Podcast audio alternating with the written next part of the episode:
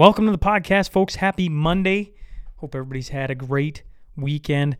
Another weekend with no snow. Fingers crossed. Let's get to Halloween. Let the kids run around and not have to worry about parkas. Parkas underneath, over top their costume, whatever it is. Let them hopefully have a little bit of fun here. Fingers crossed. Before we get to today's episode, let's get to our sponsors of today's episode. Everybody's know what I'm laughing about. I just get to see my kids with their giant puffy jackets trying to be Superman, and the costume won't fit. Anyways, that's a story for a different day. Today's episode sponsors, Carly Kloss and the team over at Windsor Plywood. They, of course, builders of the podcast studio table. If you're looking for some cool slabs of wood, just head into the store. They got some cool stuff over there. I mean, hop on Instagram, do a little creep in, and see what they're cooking. I mean, whether we're talking mantles, decks, windows, doors, or sheds, when it comes to wood, these are the guys. Give them a call, 780-875-9663. Clay Smiley, the team over at Prophet River, they got an update, a new update on their building. Showroom retail space has flooring being installed, and they'll be almost ready to go. They got phase one of their custom walnut cabinetry as well is ready to ship. I'm getting excited. Like, brand new space.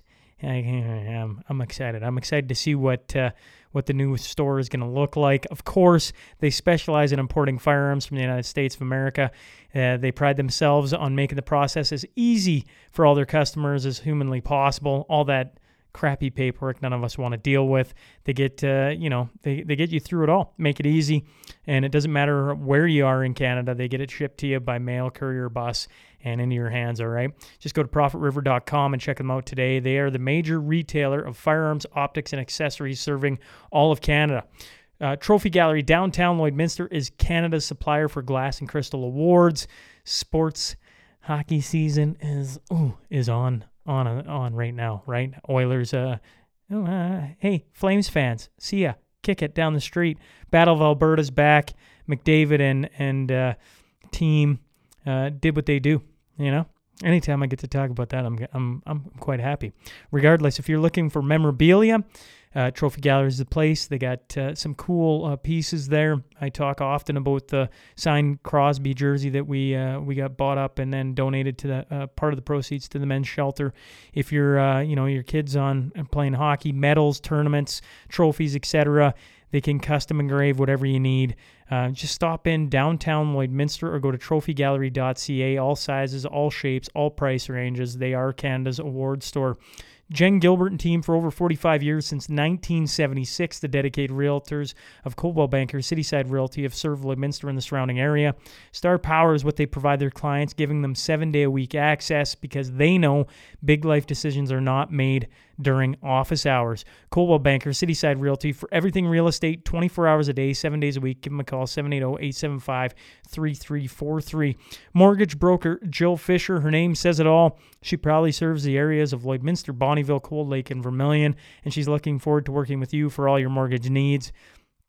You know, I say this every time that we're in some odd times, and when it comes to mortgage rates, just take a look. If you're buying a house, if you're renewing, you're unsure of where your mortgage rate is, just visit jfisher.ca or give her a call, 780-872-2914. I promise you won't be disappointed.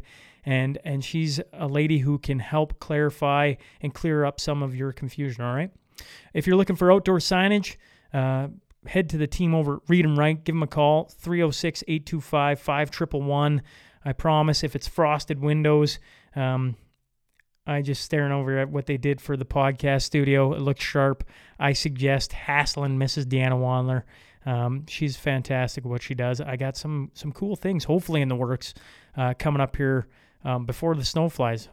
Hopefully, Deanna, you're listening and you're hammering out what I'm going to possibly be getting here very soon. I'm excited to show it off to you guys, all right?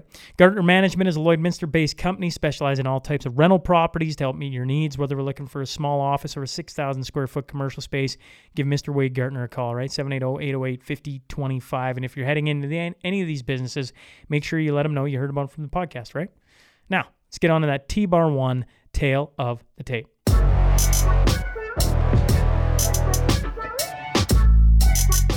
Born in Prague, Czechoslovakia in 1953, he has a BA in English, a master's in linguistics. He served for a year in the IDF, Israel Defense Forces, back in 1975-76, has lived in Czechoslovakia, Israel, Canada, Iceland, and now the United States. He's a jazz musician who now writes. I'm talking about George Grosman. So buckle up. Here we go. This is George Grosman, and welcome to the Sean Newman Podcast.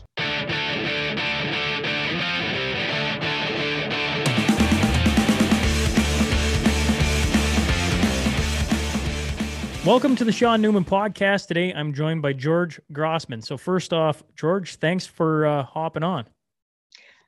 Thank you for having me on. You know, I got to give the listener a little bit of a background here. I still don't know how I stumbled across you. And I assume I go back to Twitter, but it's worked well up to this point. Sometimes not every time, but I trust my gut on things. And I started reading your blog and I'm like, man, this guy can tell a story, and he's got a fantastic story, I think, that people need to hear. So first, I just appreciate you agreeing to do this. But second, I probably should let you tell a little bit about who you are so people understand who you are. Sure. So I was born in Czechoslovakia, a country that no longer exists. In 1953 in Prague. And I lived there until I was 15 and a half, at which point, this was 1968.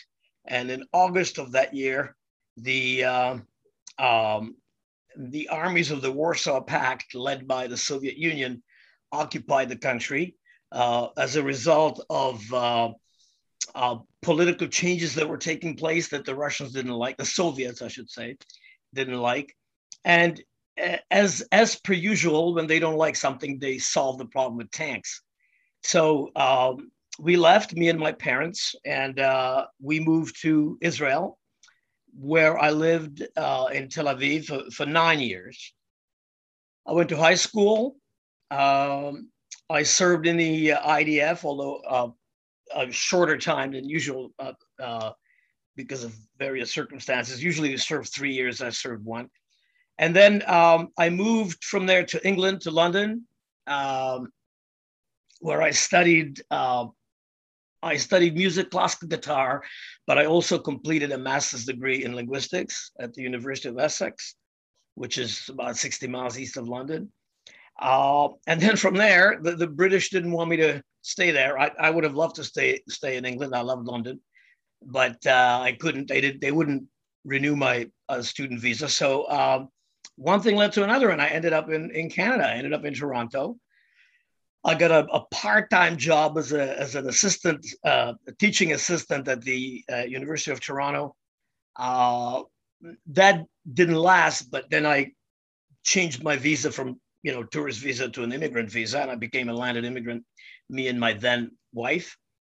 And I lived in Toronto for a long time, for 30 years, with there was a period in the 90s where I lived in Iceland, in Reykjavik.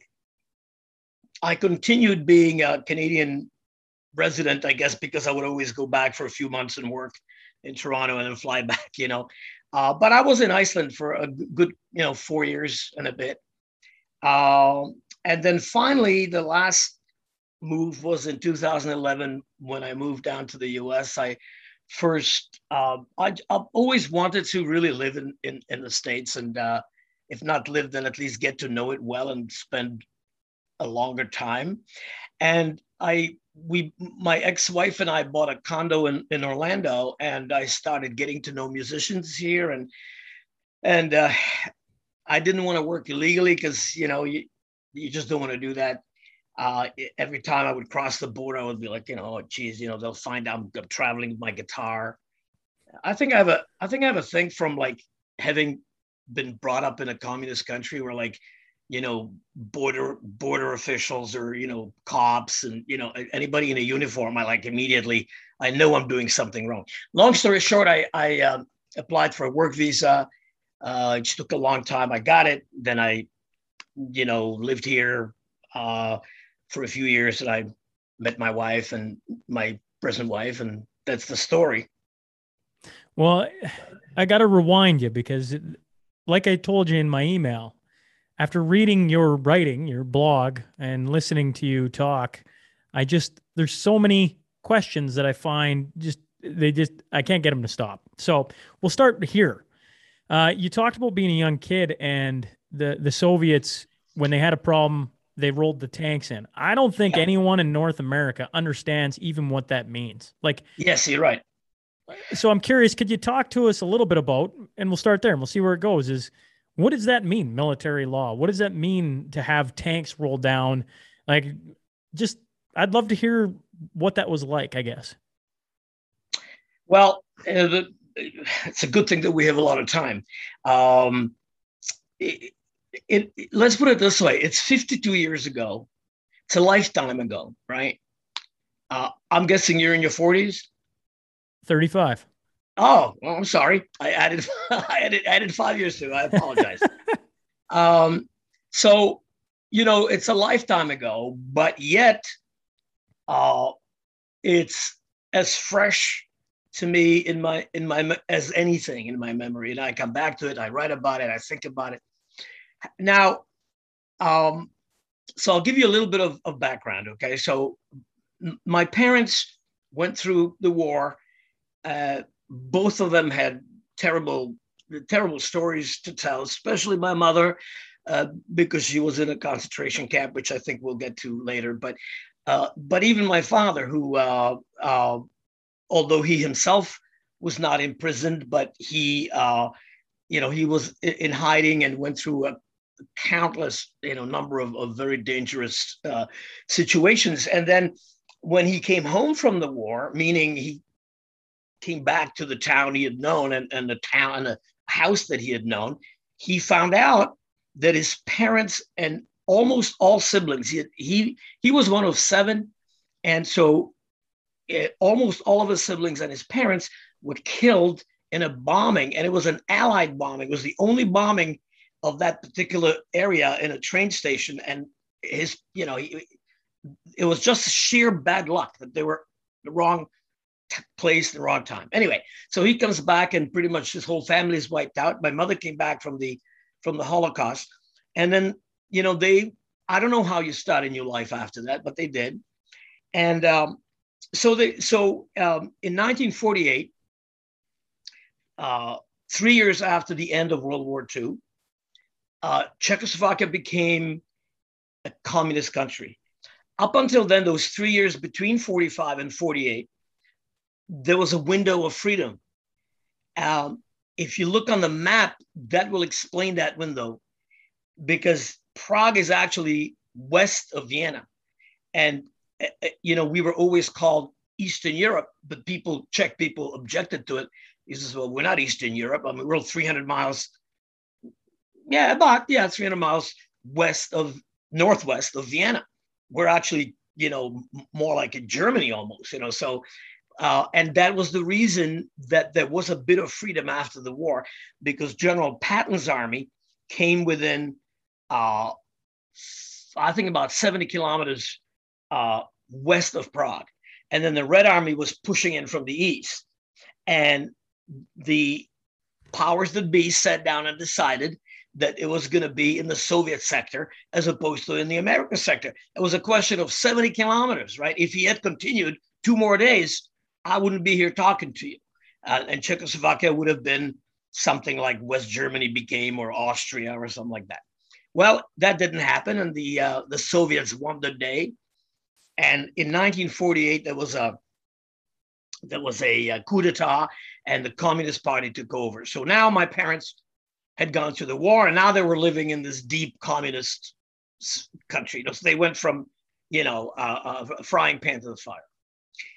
And I was born, exactly at the worst possible time from that point of view. I was, in fact, 2 days before Stalin died. He died on the 5th of March. I was born on the 3rd of March.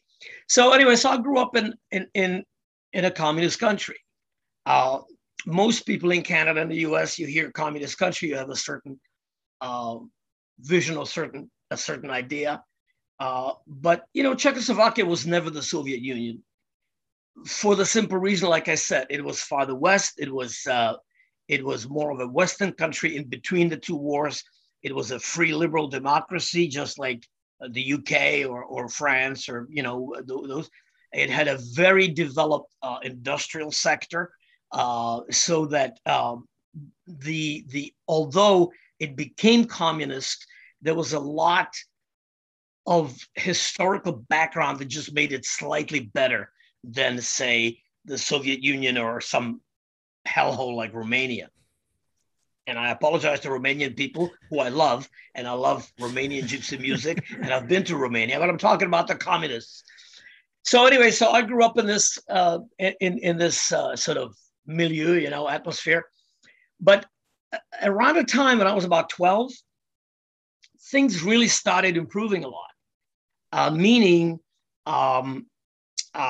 you know, there was a little bit more freedom to travel, and you somehow felt the oppression was lessening. Now, again, I was a kid, you know, when you're 10, 11, 12, 13, I really don't even know that I felt any kind of oppression other than my parents talking about it and, you know, whispering when we had guests, you know, and my parents would just be like, "You can't say that."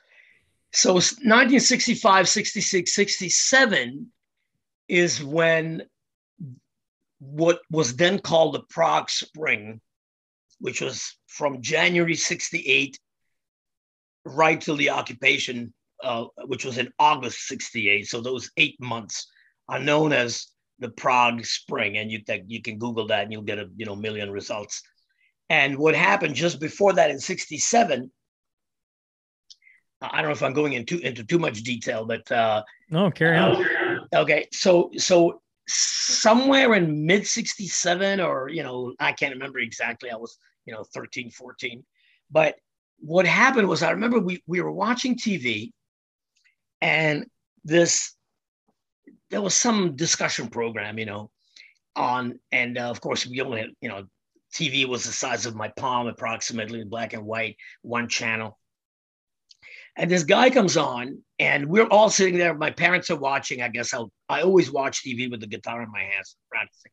So, we're watching and this guy comes on and he starts talking about reform. We need to, like economic reform because the country is going to go down the drain if we don't implement economic reforms. He was a short little guy with thick glasses, and, I remember my father went, "This guy's in jail tonight." He couldn't believe that somebody would, come on TV and say this. Now, you got to remember by the way, I remember his name. His name was Otto Schick. But anyway, most likely he had gotten prior permission because you would not go on TV and just criticize the government and get away with it unless, However, what that meant, the guy didn't go to jail, and newspapers started talking about economic reform. And that's when the real thaw came in. Now in 68, January 68, a new head of the Communist Party came in by the name of Alexander Dubček. And he was from Slovakia. I'm gonna say he was relatively a young man because everybody prior to that was just like in American politics, if you're under 85, you don't even qualify. It's ridiculous down here. But anyway, so he was a relatively young guy in his, early to mid 40s. And he relaxed the country completely. Like suddenly you could talk, you could say whatever you wanted. Newspapers started writing without censorship. People started traveling. It was like, oh my God, this is amazing. And I'm 15 years old. All I'm interested is the Beatles and the Rolling Stones. Suddenly I'm able to get, records, which I couldn't get before. And everything opened up. And it was like, you could listen to Radio Free Europe and Voice of America unscrambled, which before that, you could kind of try, but you couldn't really do it. So we tasted this freedom. Now, I had been with my parents. I had been to the West before in 1965 on a trip to Israel. So I'd been to like Vienna and I could imagine what it looked like. But to millions of people, Sean, you have no idea what, when one day you can't you know, I mean, you feel like you're in a bubble, all right? Not Siberia, not the gulag, okay? There was enough food to eat and, you know, but it's still a bubble. You can't say certain things, you can't travel, you can't meet certain people. And then suddenly it opens up. Well, that can only lead eventually to free elections, right? Because when you have freedom, the Communist Party can say, well, we're the best, we're the best, we're the best. But if you're free to vote for whoever you want, then, you know, sooner or later, you'll find an alternative. It's true that they probably would have lasted 2 or 3 years. I mean, the party, because they, you know, they ran things well and everything kind of opened up and people were, oh, yeah. But eventually would have collapsed, just like we saw it collapse later in the Soviet Union. So, you know, there were signs during the spring and then later on in the summer that something's going to happen, that the Russians don't like this. What do you mean signs? Pardon? What do you mean by signs? What I mean is we felt there was, it was on the news, there was pressure, you know, so they would say, you know, Comrade Dubček was called to Moscow for urgent talks. Okay, well, he came back and he would say, well, I talked to the comrades in Moscow and they, you know, they agreed to our reforms, but, you know, we have to be cautious about how we proceed and blah, blah, blah, but nothing happened. It was all talk. Then in midsummer, the Warsaw Pact, by the way, you probably don't know what that was. The Warsaw Pact was the answer to NATO, right? It was so it was, you know, Soviet Union, Poland, Czechoslovakia, Hungary, Bulgaria, and maybe 1 or 2 other countries. And that was the Warsaw Pact. So they, June of that year, June and July of that year, they held maneuvers in Czechoslovakia. But they were maneuvers, so they were strictly confined to certain areas, you know, in the country. But still, it's presence of a foreign army on your soil. It doesn't feel good. But strangely enough, by mid-July, they packed up and left. And at that point, everybody thought, well, okay, well, they were here. If they wanted to occupy us, they wanted to put an end to these political reforms, they could have done that. They were there. And they didn't. So it was done, I think, we don't know. We can read historical books about it, but we don't know. It was probably done to put people off guard, right? And say, okay, well, nothing can happen, we're free. We can continue these reforms. And the reforms kept coming daily, right? So up until then, you couldn't own a private business. Now the party said, well, if you employ less than 10 people, you can open a private business.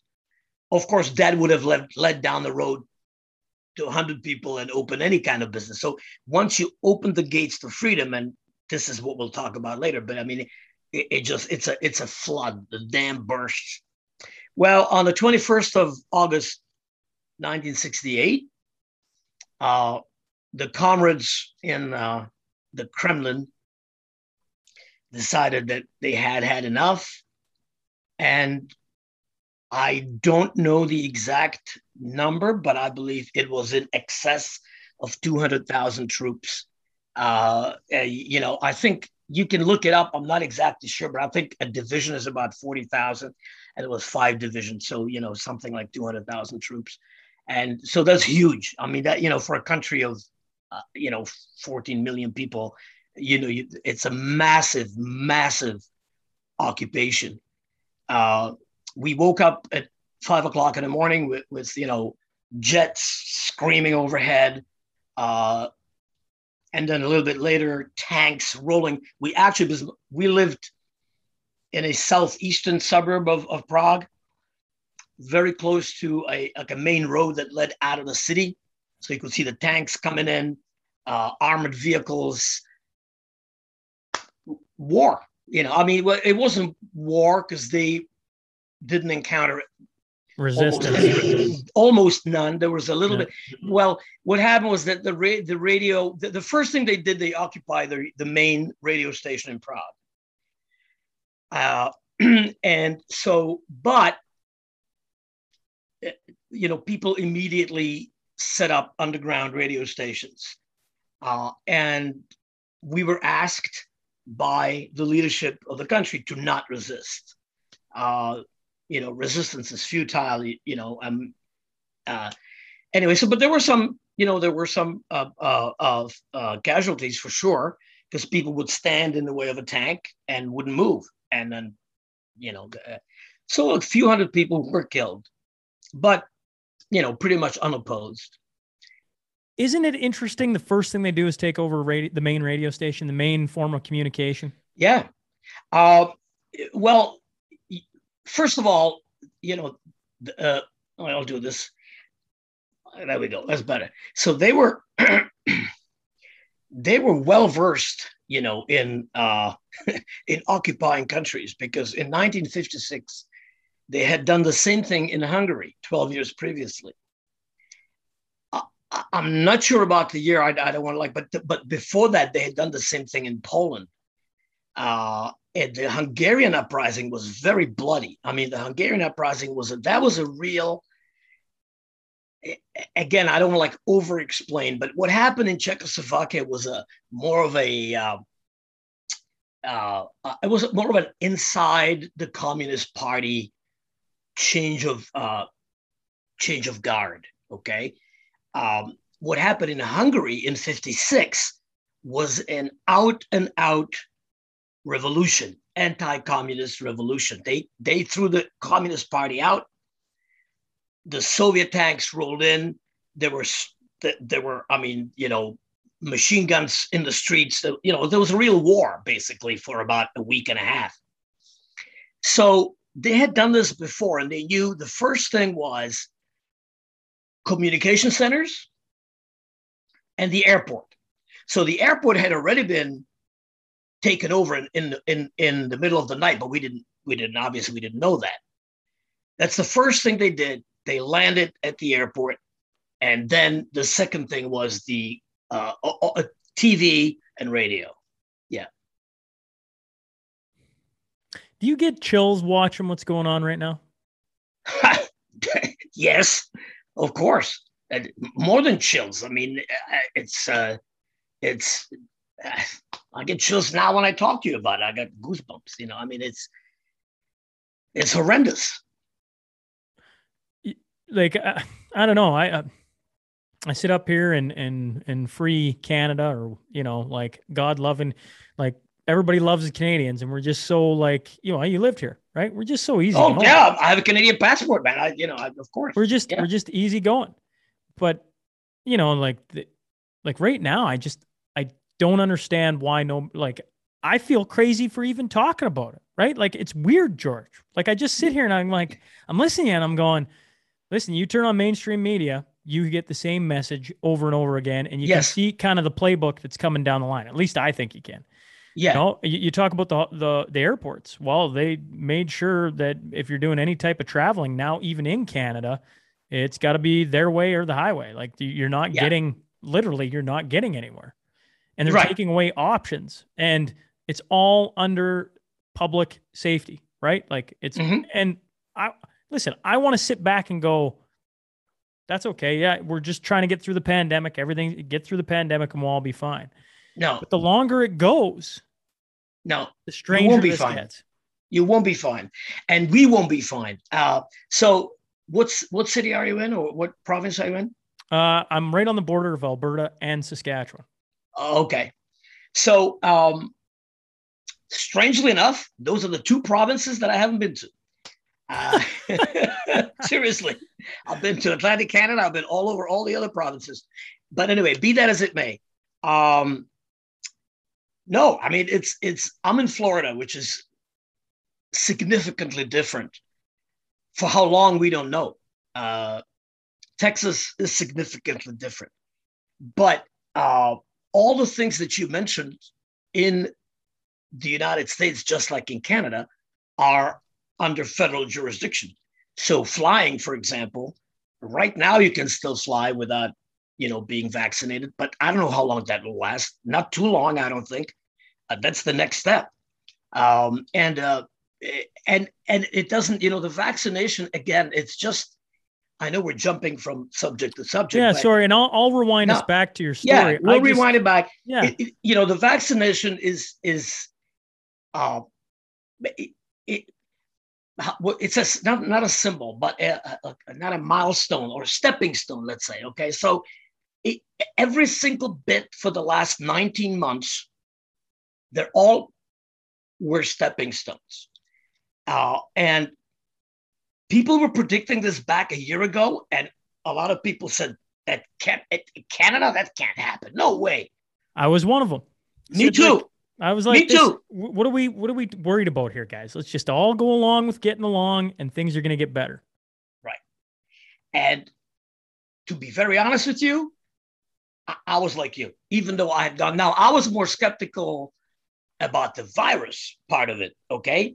But about the freedom, I thought, that can't happen here. Come on, what? They're not going to allow you to go to another province or to another state. How can they do that? Well, they can't. So I think they're all stepping stones. And, you know, whether it's the mask, whether it's whatever it is, it's just a means of gaining control. In Australia, they have already done it almost completely. New Zealand too. Canada is not quite there yet, but on the way. The United States depends where you are. If you're in New York State or California or Michigan, that's just like, you know, any Canadian province. Down south, not so much. So yes, I'm very frightened. I'm very scared. I write about it all the time. I think about it all the time. I don't think about anything else. My wife has had it up to here, but you know, I try to explain to her, what do you want me to think about? You know, I mean, there is nothing else. Everything stems from that. The economic situation, anything you want, stems from the Chinese takeover, AKA COVID. Mm. Well, rewind me back then. Okay. You know, I'm so much of lessons and knowledge and comes from stories, like just hearing as you talk. This is why my brain doesn't shut off. I try and quiet it down, but I love just following up with questions, I guess. You're talking about tanks rolling in, 200,000 troops. They take over the airports, the radio station. Like I sit here and I go, I got no idea. I've read, you know, I was a history major in college. So okay, some of the stuff you talk about, I certainly remember. But firsthand experience is like completely different than reading it in a book, right? Oh, like yeah, I can sit here and read Solzhenitsyn, but yeah, I was never in Soviet Russia. I have no bloody clue. No. So, well, yes and no, because you are beginning to get a clue now, see? So you say you have no clue, but if you compare your life now, okay, to December 2019. It's completely different. So you do have a clue, okay? It's a little different, like, you know, Canada doesn't have Chinese troops on its soil yet, but... You're starting to understand it, you know. Anyway, could carry on with the question. Well, some of the things, no matter what you read, you can draw comparisons, similarities. Like, you know, you wrote in communist Prague, nobody believed the bullshit. You were talking about politicians. Where the wild thing here is, people believe everything. Yeah. And I watched our premier yesterday talk about one of the early treatment drugs, and just the way he talked about it, I'm like, man, how are you in a position of power? And you're not, I'm just a lowly nobody. I keep saying that. I'm just a guy who goes around, has some conversations, is passionate about what's going on because I see it happening in front of my eyes. And you'll go on national television and say stupid crap like that and have everybody eating out of your hand. It makes zero sense to me. Well, we can approach this from many different ways, many different directions. you can say, for example, that when the coup d'etat took place in 1948 in Czechoslovakia, a very large portion of the population was in favor of it. Okay, so maybe not quite as large as we have now, because I think in Canada it's probably like 70% or 75 or whatever it is. Back then it would have been maybe 50 or 60, but it was a large proportion. Yes, that totally went along with it. And then when they had these show trials, they had the show trials where they put their own people. I mean, the head of the Communist Party, the head of the party was on trial and was hanged, okay, by his own people. Now, that whole thing was in a large part an anti-Semitic thing, because out of the 13 accused, 10 were Jewish. However, it's the machine eating its own. So they had to put on the show trial and say these people were, Zionist collaborators who were eating the soul of the party, and they wanted to turn us into a Western imperialist, monstrous, blah, blah, blah, blah, blah. Well, this was 1951, 52. My parents had just gone through the Holocaust. Now they see 10 out of the 13 people on trial being Jewish, and the whole country, as far as they could see, they were signing petitions saying, yes, they should all hang. They're all, what you're describing is going on in Canada, where everybody agrees with, Premier of, I guess you're talking about Alberta, Kenny? Saskatchewan. Oh, Saskatchewan. Scotty Moe. Okay. Yeah. Okay. All right. But, same idea, right? So same idea. Right. So they come on and most people go, yeah, these stupid drugs, which we're not going to mention because we don't want to get you in trouble or whatever, the horse paste, whatever it is, and people go, yeah. To be honest, it's just a slightly milder version, because you still don't have really people in concentration camps or hanging or, So it's a milder version, but it's the same thing. They had, and I only knew about this recently, by the way, because I was preparing for one of my essays or articles. And so I read about it, how people were signing petitions. They had people go out and sign, they should all hang. They're all traitors, So the echoes are there. Now, to come back to the bullshit. Once, when it goes on and things are just getting worse, okay? And then sooner or later, everybody, no matter what, I mean, that's going to be 10% or whatever, yeah. And those 10% will be only in it to win it, Those will be the people that are lining their pockets. But if it goes on, people go, wait a minute. Yeah, okay. It's been 5 years now. Come on. There's no hospitals, overcrowding. The people are not dropping dead in the street, So sooner or later, but it could take a very long time. I keep writing mostly on Twitter. I try to look at the, like the George Harrison song, all things must pass. All things eventually do pass. And these people will eventually be exposed for who they are. But when I say eventually, you could be 50 by then.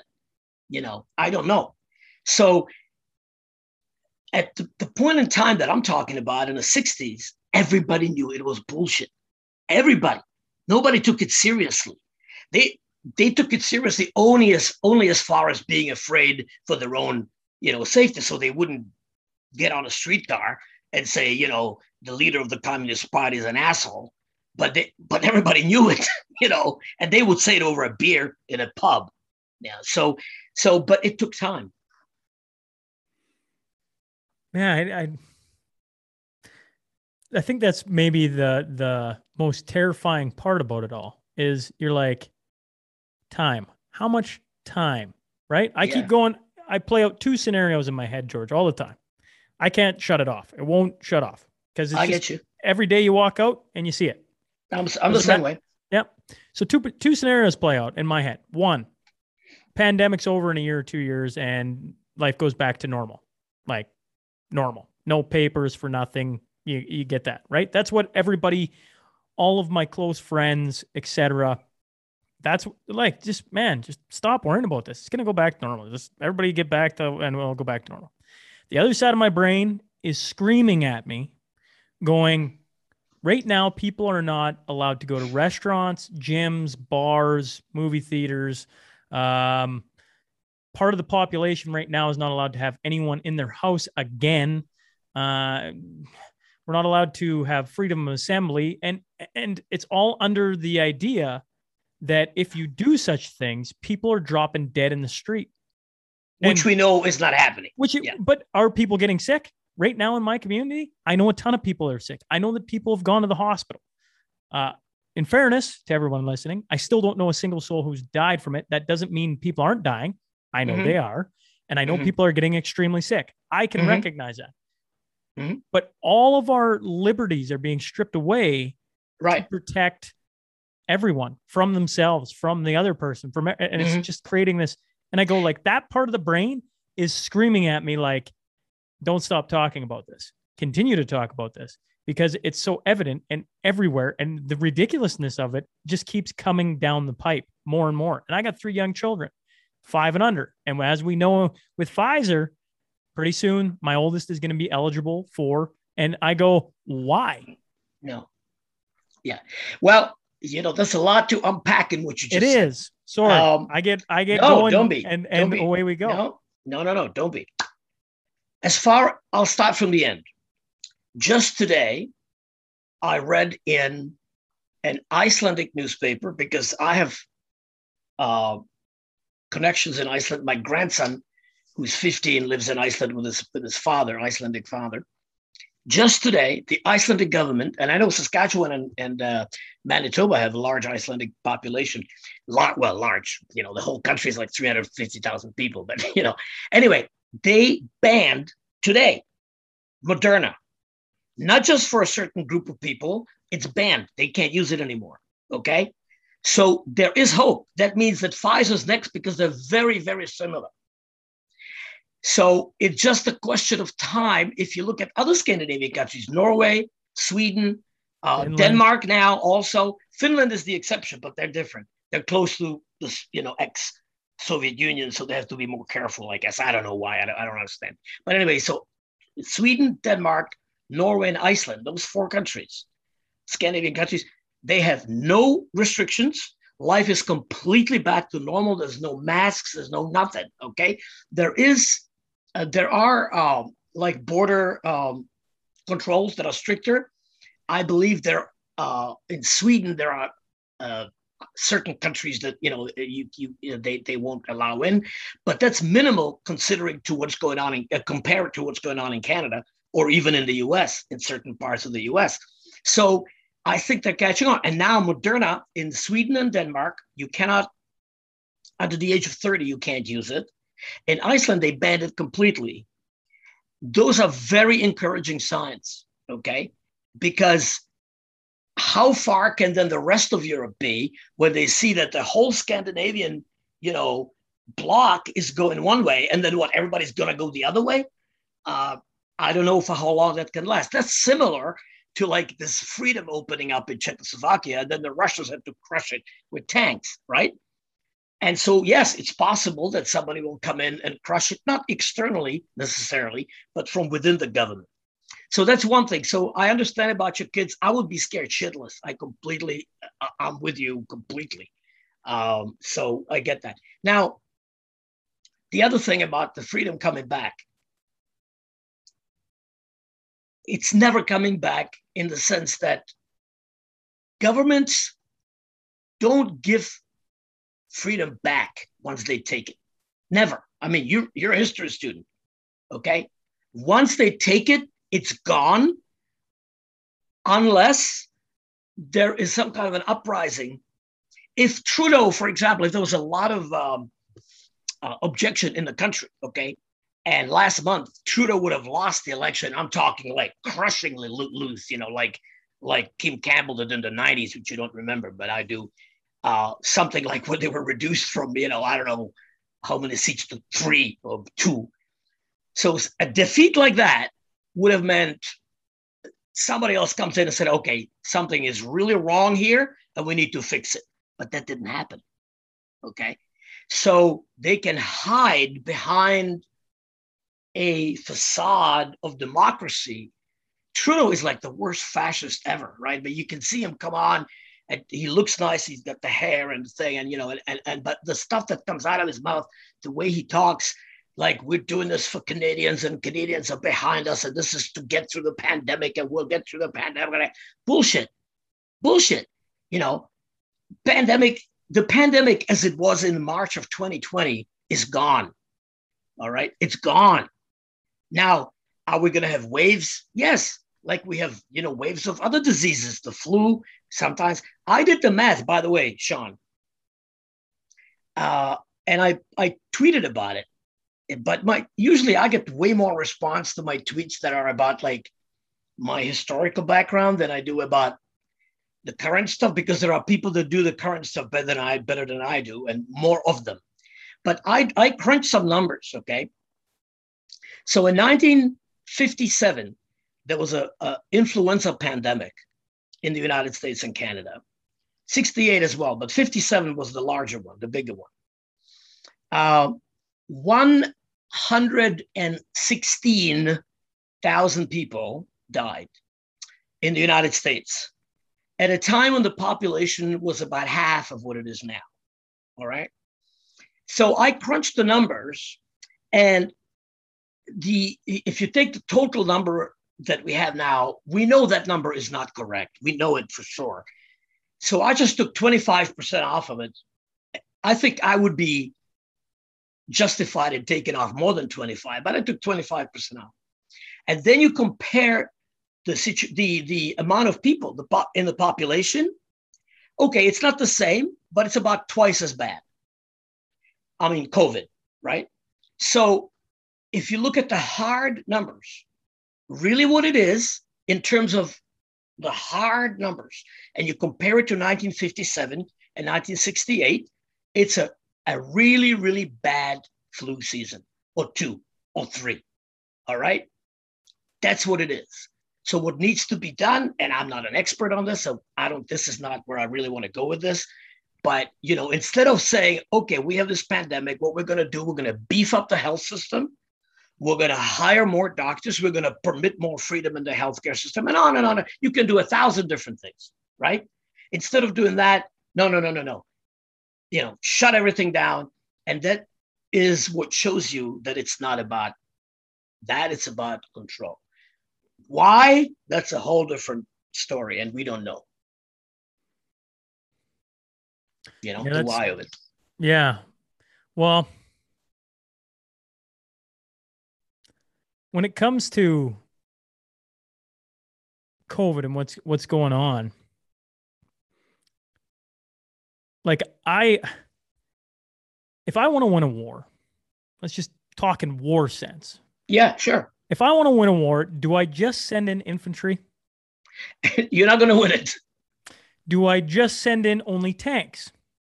You send in everything you have, and you hit it with as much of everything that you got. So for the first 6 months, I think everybody gave grace period. I think even a year, you gave a grace period. Right. Just because you have a nuclear bomb doesn't mean you drop 10 nukes and it's gone, right? Like I look at this and I come back to Canada. I look at everybody assumes that the only way out of this is by vaccinating 100% of the population. No. I don't know how many more guys I have to have on this that are experts in their own fields and that just disagree. And a disagreement means chances are 100% A might be impossible, probably is. But regardless, on top of that, not everybody agrees that 100% vaccination on a vaccine, a shot, a treatment, whatever we're calling it, where it's leaky, I'll put their term in it, where it is. You get it and you carry on and you can still pass it on.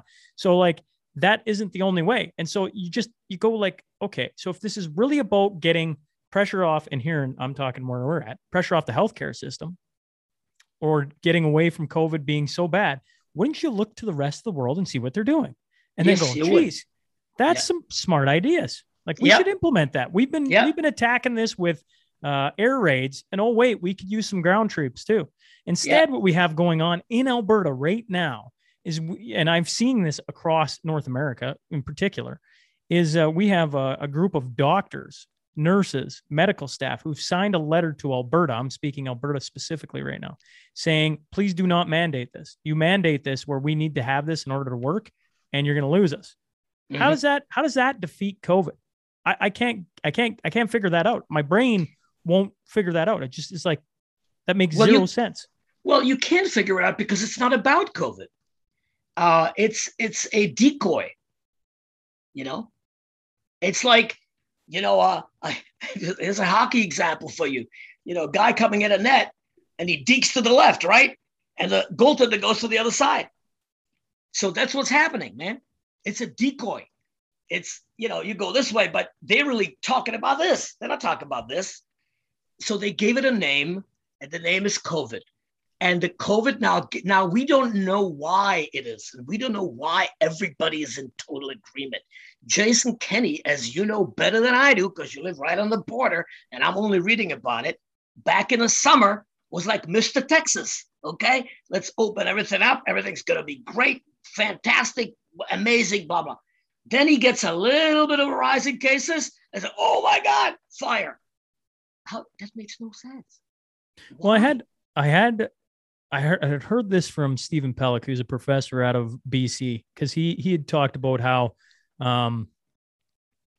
they were going to bring kids back or students back to school, put some social distancing measures, masking, you know, I don't know, a lot of different things, but they were not going to mandate a vaccine. And he said the fear that's been created in the public forced them to mandate a vaccine to be on campus because they thought they were doing a disservice to children or kids. I shouldn't say children, students, if they allowed them back where everybody was vaccinated. And he talked about the fear loop, essentially that now the public is pushing governments. You know, when I came back from, my wife's from Minnesota, when I came back, I walked into a place in Alberta that said it was endemic, that we were going, no more contact tracing, nothing. And I went, where the hell did I walk into? Like, what did I just time travel? Like, honestly, this is weird. And within a week, the pressure from not only we can try and be conspiracy theorists about this and say it's some foreign thing, but the pressure from our own population was, you're abandoning us. Why are you doing that? That was top doctors. That was everything. And within that week, they said, okay, we're going to wait 6 weeks. Well, before the 6 weeks is over, now we're back into full on. Like, here's the crazy thing. Here's the crazy thing, George, is like, from my own eyes and data, this second wave is worse than the first. I can't say for everywhere in the world, but here specifically, more of my friends are getting sick, getting worse sick than the first go around. I've had friends go to the hospital now and had to do et cetera, et cetera. So it's evident, like it's clear. And as soon as that becomes clear, the population is going to freak out more. Like, and now the push to get everybody vaccinated is not pushed from only government, but the people itself. You talk about when they came marching through, half the population embraced it. It's probably 80% of the population embraces right now, keeping anyone who is unvaccinated out of the businesses. That isn't the businesses pushing that. That's the population pushing it. It's such a weird. But Sean, let me interrupt you. Yeah. Okay. Yeah. But that's fine. I believe what you're saying. It's based on fear. Who created the fear? In the beginning, the government created the fear. Absolutely. Okay, and so continues to push the fear because they could change the tracks if they wanted to, but they will not. Exactly. So I'm saying it does go back to the government because the fear is created. In the United Kingdom, there was a leaked document which you may know about when, in the beginning of the pandemic in March 2020, you know what I'm going to say, right? There was a memo that, the fear level is not high enough. Excuse me. We need to push the fear levels higher. Now, if you have this is from the central government of the country admitting this is what they're doing. We need to put the fear of God in the population. Again, we can, and it's not conspiracy. I don't think that's true. I don't think that there's some men in a smoky basement but what happened was we had this thing in Wuhan in China, right? The Chinese Communist Party saw this as a fantastic opening, right? That, well, but they don't believe in God, but that was God-given, right? It's like, oh my God, we can do this. So they started putting out these videos of people collapsing in the street. They put out videos of people being hammered, and you remember that, hammered into their apartments. Now, if you see it on TV, and I live in a communist country, if you see it on TV, that means that the Communist Party of China wants you to see it, because if they didn't want you to see it, you wouldn't be seeing it, trust me, okay? So they put out this enormous thing out, and said, oh my God, it's happening in China. Then it happened in Italy. Well, it happened in that, there were a lot of Chinese workers. We don't know how it got, that's unimportant how it got there. But what is important is that no one questioned back then, again, it's fear. No one questioned that you kept watching the same report from Italy. It was the same hospital in the same town. And they showed it 20 times on Canadian TV, US TV, British TV, everywhere. Fear, fear, fear, fear. Nobody told you that back then that the people who dying are in their 80s, okay? Nobody told you back then that in southern Italy, nothing is happening, okay? They just wanted to concentrate. And I fell for it, man. I fell for it. I saw it. I said, oh my God, this is it. This is, the apocalypse. I was, putting, alcohol over surfaces, spraying my groceries, telling my wife, don't go there, don't do this. And it took about maybe, well, we can get to it, why I changed track. But the point is, so in Saskatchewan and Alberta, the public is fearful, because the government pushed the fear. So now they succeeded. They got what they wanted. So you say that people, and it's definitely more difficult now than it was. I live in Florida. Just this past summer, we had like the wave of all waves, okay? It was like DeSantis, they called him Death Santis, Governor Death Santis. The whole country hated him. He's allowing this. Oh my God, he's, this. Well, the wave, they talked about it was coming up. Everybody was saying, oh my God, he's killing his people. He's a murderer. Now that it's gone way down, nobody's talking about it. And nobody's saying, oh gee, they succeeded in, in pushing it way down. Nobody cares anymore. It's not in the news because it's not fearful. So why should we care? It's, and even during that terrible wave it was mostly in August, okay? Again, do I know people that had it? Very few. I live in a small town. Nobody in my immediate, I know some people. I know one person that was quite sick and a couple of people that were, sick. So I don't believe anything anymore other than if I research it myself. So it's a loop. It's a fear loop that the government created. That I talked for about 20 minutes now, but that's all I wanted to say. No, that's I just find your experiences.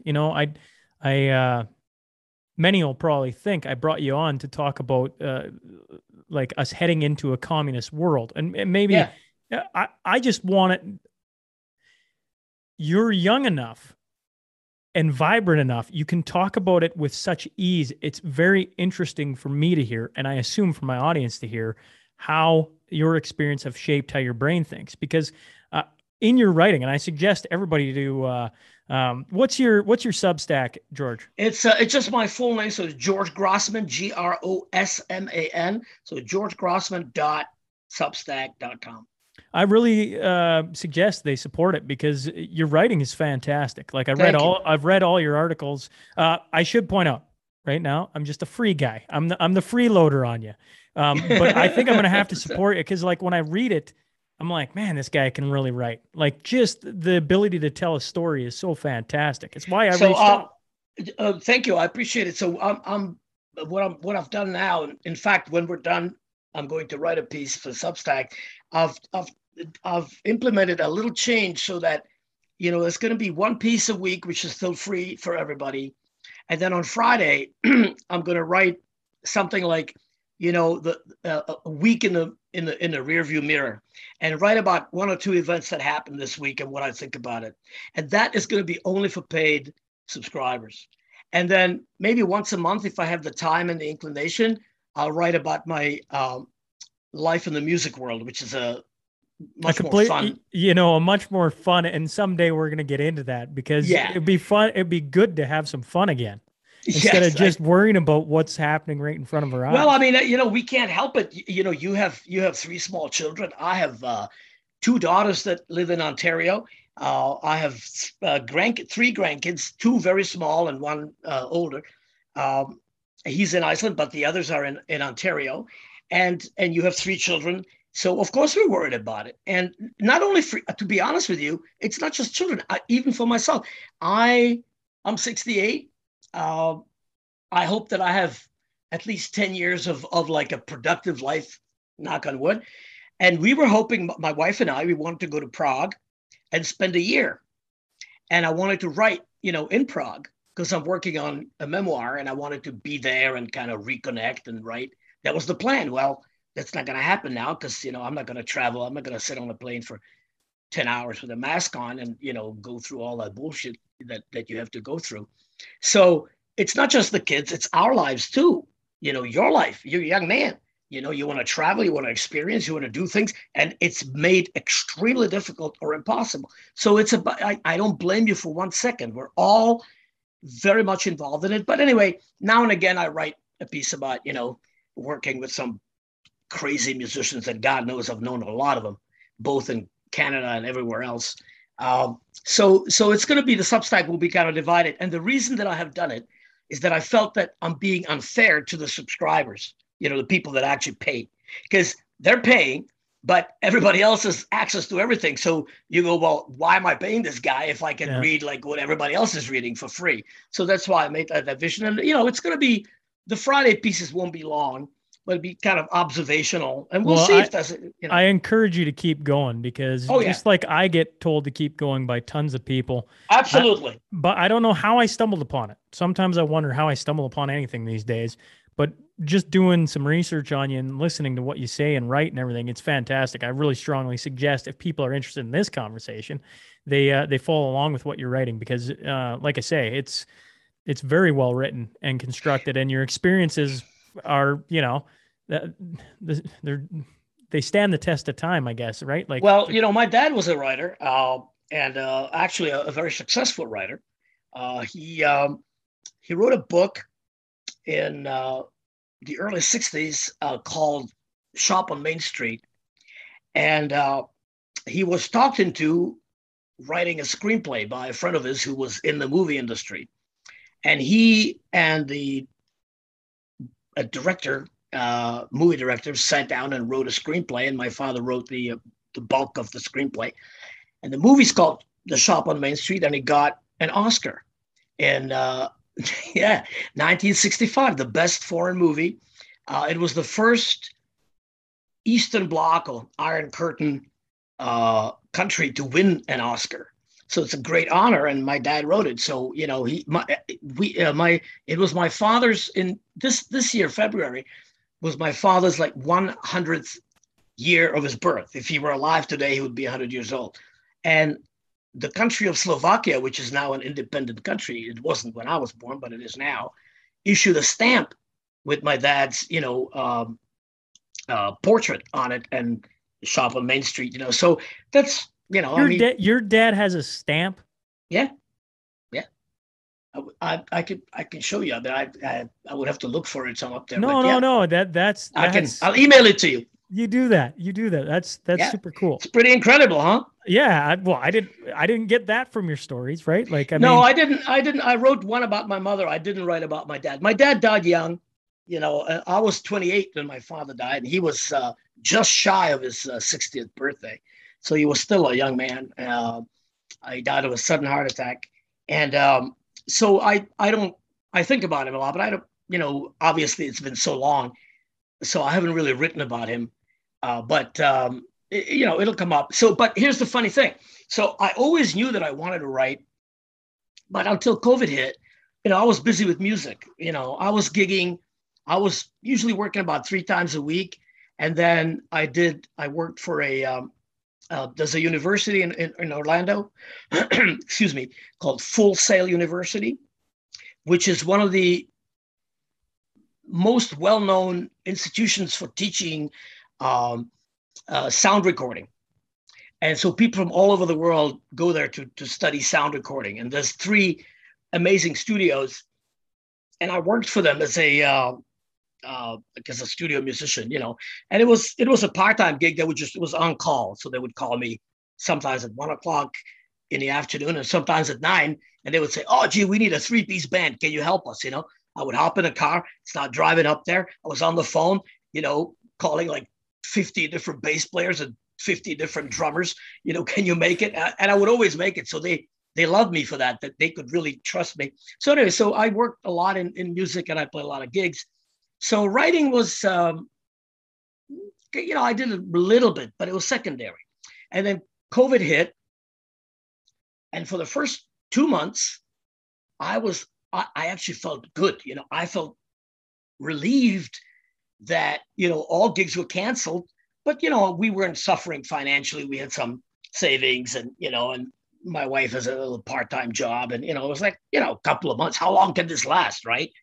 So I remember the first month or two, the streets were empty and it was great. You could get everywhere you wanted to within minutes. And I was like, okay, no gigs. Awesome. You know, I don't have to worry about packing my shit up. I'm already 65 years old and 66 or whatever I was. Yeah, 2 years ago, 66, driving. Anyway, long story short, after 2-3 months, you know, gigs never came back. Now, as you know, now it's dragging on and dragging on. I was in Canada last July, 2020, not this July, 2020, before my mother passed, just as she was, you know, really on her deathbed. And back then you could still travel. You didn't need any, I mean, you know, you filled out a form at the airport saying, you know, I'm staying with my daughter, but nobody checked it. The airport was crowded, which, you know, was like, anyway, long story short, at the time, we're still thinking, okay, well, it'll change. It'll come back. The gigs never came back. And then when they did start coming back, I was like, you know, I don't really want to do that anymore. You know, I don't want to do it. I studied linguistics. I have a master's degree in translation. I write. My father was a writer. Why don't I spend more time writing? If I can make a little bit of money at it, great. If I can't, I still teach guitar. So I make a little bit of money on the side. And we'll see. So that's what kind of led me into it. And now at the age of 67, you know, 68 now, but I mean, last year, you know, I switched careers, I guess, and I do way more writing. I still do music. I have an Instagram and I post music almost every day. So I'm still active. But that's what led me into it, you know, led me to change careers late in life. It's interesting to hear your journey into where you are. You know, I always think, you know, I'm sure the audience always laughs at me when I continuously bring this up. The universe is weird, right? Like, it's just weird, yeah. You know, like how me and you get hooked up is, yeah. You know, well, 2 years ago, it would have never happened. It just would have never happened. Instead, you know, day by day, things shift and change and move us in different directions. And somehow, you know, a year ago, here's a guy who grew up in Canada. My 100th episode was Ron McLean. Not long after that was Don Cherry and guys like that. Really? Right? Yeah, absolutely. And then now, you know, I was a hockey guy through and through. I chased stories that were based around sports and learning lessons of how people succeeded and things like that. And now I don't even know if you'd call it a 180, George. I don't even know where I call this. I just call this, honestly, talking about what's going on, because I can't, it's hard to hold the conversation about a hockey story while I'm going like, are they going to push on my kids to have this in a month's time? Like, I really need to do my due diligence before I allow something like that to happen. And so now the podcast is just taking on its life of its own. Here we sit across from each other, and both of us in that instance then have completely changed course, and now we're running into one another. So what do the 20% of people in Canada that are against this regime, what can they do? What do they do? So There's a lot of pushback by lawyers trying to get religious or medical exemptions. I've heard of that. But in talking to those lawyers, constitutional lawyers, I don't think it's been working. Like, I don't think it's been working as well as people have hoped. I feel like, I think I said this the other day, is that there's a ton of energy that wants to get behind this. Like, where do we push? Where's the pressure point? But right now, it's like you're fighting a medieval knight clad in armor and for the first time, and you just don't know where the pressure point is. You're trying to find out, is there a weakness? And right now, nobody knows. And so there's people standing up and talking about it and trying to do the right thing, but there's been no weakness identified. Well, I hear you, man. I mean, it's the same in New York. I have friends that live in New York, and it's terrible. You know, I mean, one of the most vibrant cities in the world. It's LA. I mean, I've been to LA countless times. Well, not countless. Let's say 10 times. It's a graveyard compared to what it was. My wife is there right now. But so you studied history. I'm going to bring something up. Have you seen the movie, the Churchill movie? Which one? Churchill? What's it called? From like 2 years ago. I'm not sure if it is called Churchill. It might be. Yeah, you can look it up. But what's the name of the British actor who was in it? He got an Oscar for it, or at least he was nominated. Darkest Hour? Or Yes, I have seen that. Yep. Okay, so you remember the scene when Churchill stands up in Parliament, okay, and he's booed. They're booing him. Another time he stands up in Parliament, he's almost the only one up. He's only the only one there, okay? And even when he finally gets into power, even then he's got so much internal opposition.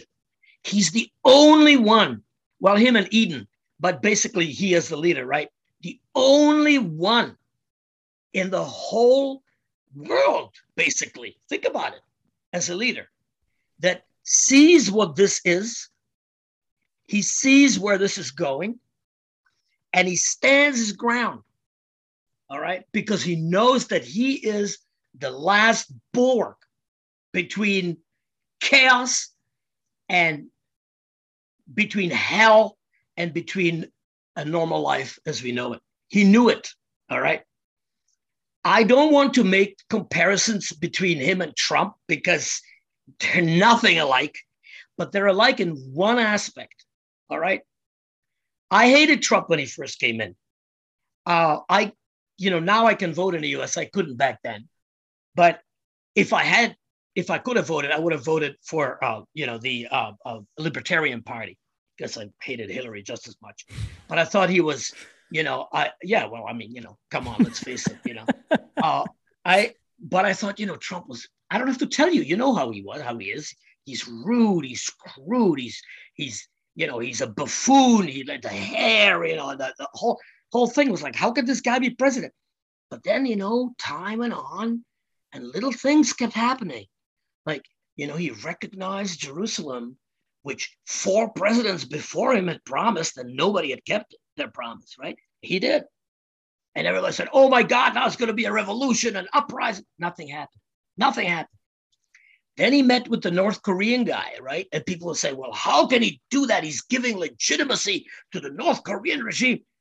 But Trump is a businessman and he knows the best way to deal with everything is to sit across a table, all right? Hash it out, shake hands, and he can think, you know what? I know you're an asshole. I know you're a dictator. He's thinking it. I know you're killing your own people. You're putting them in concentration camps. You're a disgusting person, and I want nothing to do with you. But I want to achieve something for my country, the United States. I don't give a shit about your country. I want to do something for my country. And the way to do it is to sit down and shake hands. And you know what? He was right. The tension eased. The Korean guy, whatever his name is, suddenly he thought that his shit doesn't stink. I'm sorry, you're probably going to have to edit it out. I apologize. But suddenly he thought that, he's semi-God because Trump, the president of the United States met him. tensions eased. And I went, okay, so that guy's got something, you know. Then we had the midterms, and the Democrats lost a lot of seats. The economy was just, you know, going on all cylinders. I mean, it was unbelievable.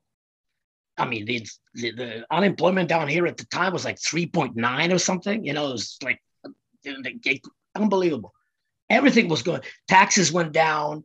You know, there was optimism. So on the one hand, you had all the people that hated Trump. And, you know, I never liked it. Like, I never got to really, truly like him. Okay.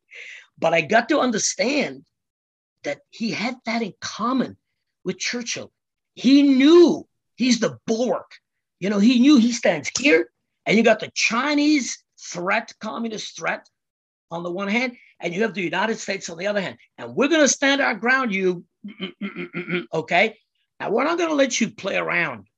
See, like right now, China can say, oh, we're going to take back Taiwan, and nobody says anything. If they wouldn't dare to utter something like that when Trump was president, because he didn't fool around. And that is, now to come back to where we are with COVID, or with whatever you want to call it, with the pandemic, this is what we need. You need someone, a figure like that. And it could be someone who's not even likable. It doesn't matter. But someone who will just stand his ground. Let's say it's the premier of New Brunswick, okay? Small, tiny province that usually, but let's just say, I'm just, you know, riffing.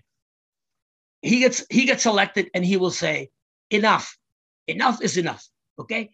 We are a strong, rich, Western country. We're not going to give in, A, to a virus, and B, to communist intimidation. Just one guy. And he will get a lot of crap. Heat. You know, he will, heat, sorry, yeah, a lot of heat. They'll go, oh, well, you're wrong, people are dying, but he will stand his ground. He or she, because, hey, Maggie Thatcher, right? And plenty of fantastic women politicians. And you know what? That's what we all need. Like we have in Florida, we have Ron DeSantis. He's that guy here. And I believe that Ron DeSantis, mark my word, he might get kicked out of office next year. I don't know. It's possible. But if he's not, Ron DeSantis is the leader of the free world. He is the number one person that stands up, whatever comes down from Washington, and he says, no, no, you're not going to tell me how to run my state under the Constitution. You cannot do that. Now, certain things they can do. You know, if it's the federal, airports, air travel, interstate travel, yeah, okay, that he can't do anything about that, But the things that, for example, the educational system or the health system or whatever is the state responsibility, he has the last word, not Biden, okay? And not those people in Washington who, just like in Canada, Trudeau, want to impose, everything top down. Well, what have we seen, this is coming from watching up north, but what have we seen with Texas and Florida? We've seen a huge migration to those states. Yeah. Because, yep. Oh, yeah. And we joke about it up here. If Saskatchewan, Alberta, right? Because they've been, well, and actually there's been a bit of it right now, right? People flocking this way, because honestly, in Canada, we've had some of the, Saskatchewan in particular, some of the easiest of restrictions. I don't know if that's I understand. Common way of saying it. We've, and if you just adopted more of the Texas of the North, so to speak, mantra, you get half of Canada moving to your province, because people just want to go back to life. It just, even, it doesn't matter what your medical choice is. It doesn't matter. People just want to be, let me just go work, man. Let's just go. That's what everybody wants. Yes. And what they're being told is the way to do that is if we get to 100%. We get to 100%. And what I fear that nobody could see, here, I'll tie in Israel to where we're at. You mentioned growing up in Israel. No, I didn't grow up, you lived in Israel. High school, yeah, definitely. I lived there, yeah. I assume you mentioned you've been watching Iceland. I assume you've been watching Israel then. Yes, terrible, yeah. Am I wrong in saying that at one point there were like 88% double vaccination? I'm just going to right around there. And now they're at like 67%. Well, I don't know about the double vaccination, but well, what they're calling vaccinated, like you're fully vaccinated. I don't know what we're calling. We were at 88% fully vaccinated, and now that number's come way down. Because they need a booster to be fully vaccinated, right? That's what you're talking about. Yes, that is exactly what I'm alluding to. Yeah, exactly. I was going to say, those people who say, oh, we're going to get to 100%, we'll get through it. Those were the same people that were saying, if only everybody wore a mask, we would get through it, okay? And those are the same people that said, oh, if only everybody, whatever. And it failed every single time. And you have these graphs so you can see, like you can here in the States of North Dakota and South Dakota, right? So you had, one of them was no masking. Nothing. One of them was full open. One was masked. Right. And you look at the graphs and they're like exactly the same, like that. There's no difference. I listened to, I listened to many podcasts, and now I listen to yours too. But I listened to Tom Woods, and he put together, on his website, he says he's got like a quiz, don't look at the answer. Just look at the graph or the chart and try to guess which is the state that had, more masking and which is the state that had less masking. Same in Europe, try to guess which country had the more strict regime and the less strict. And you can't tell. You absolutely cannot tell because they move it completely in tandem. So the same people that told you, if you mask hard enough, we can be rid of this. This guy Redfield, Dr. Redfield, who was the head of the CDC before this woman who leads it now, is like, I remember him saying, he was on TV and he said, I consider the mask even more important than the vaccine. He said that in July 2020, okay? It's laughable.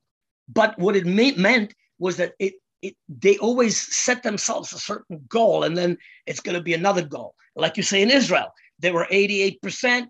Now you're not fully vaccinated unless you have the booster. Great. So now we're 65%. In 6 months' time, you'll need the second booster. That'll be, it's Sean. I don't know what to tell you. How people don't see it.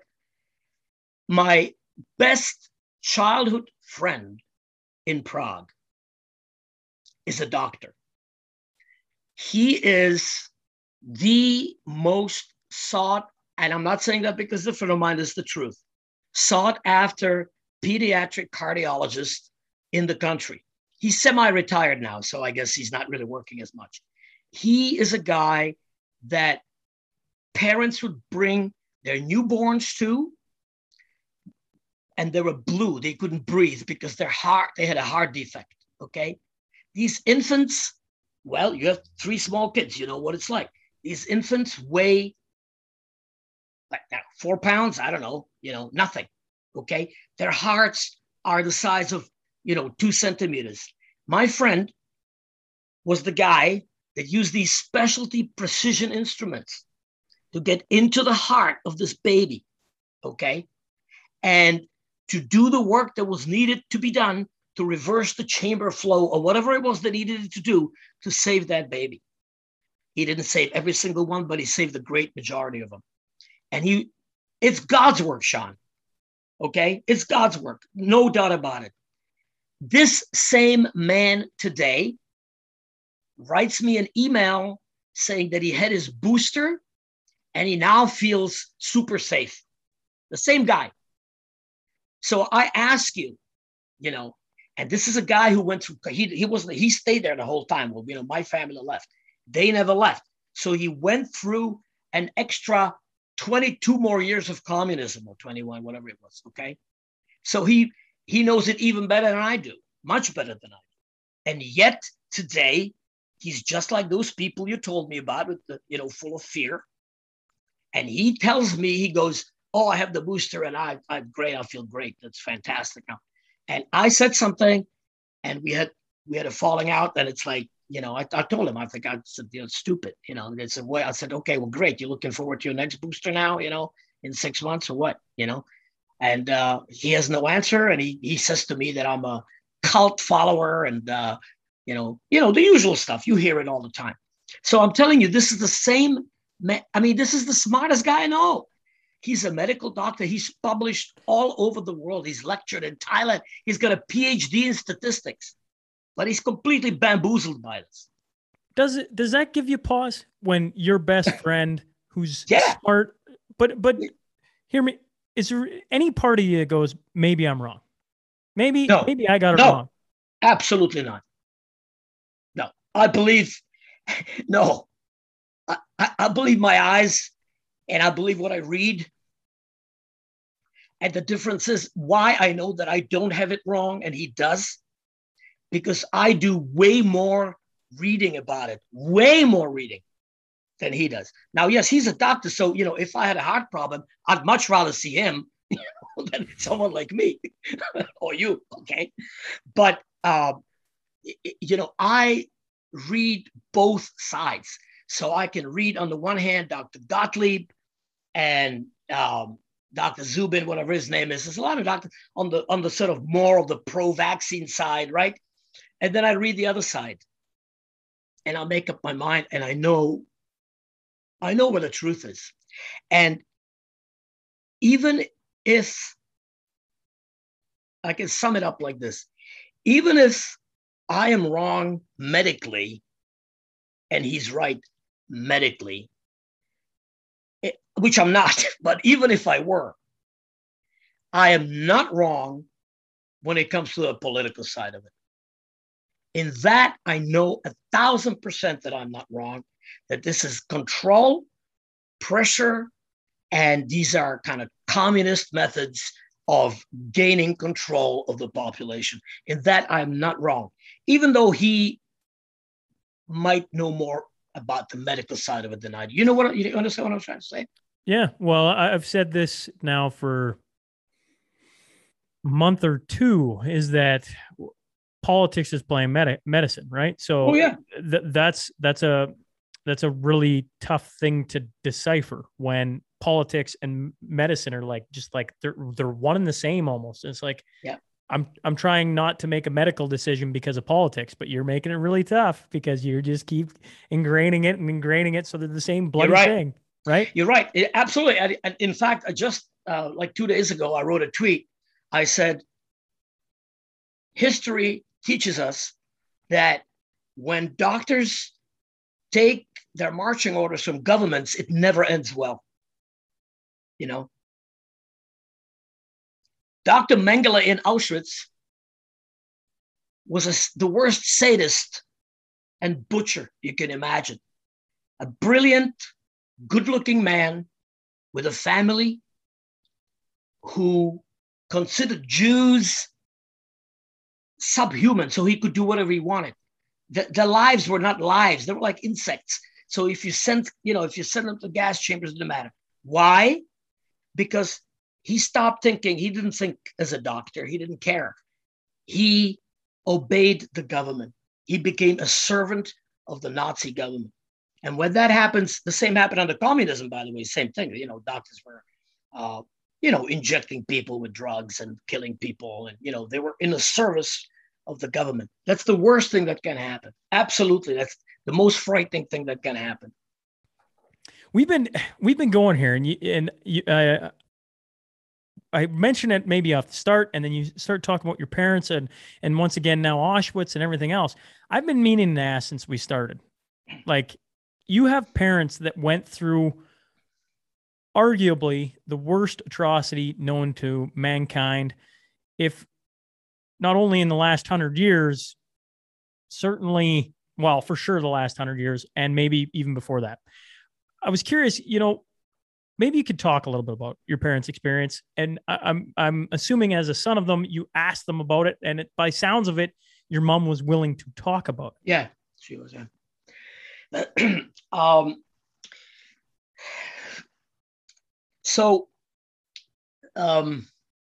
My father expressed his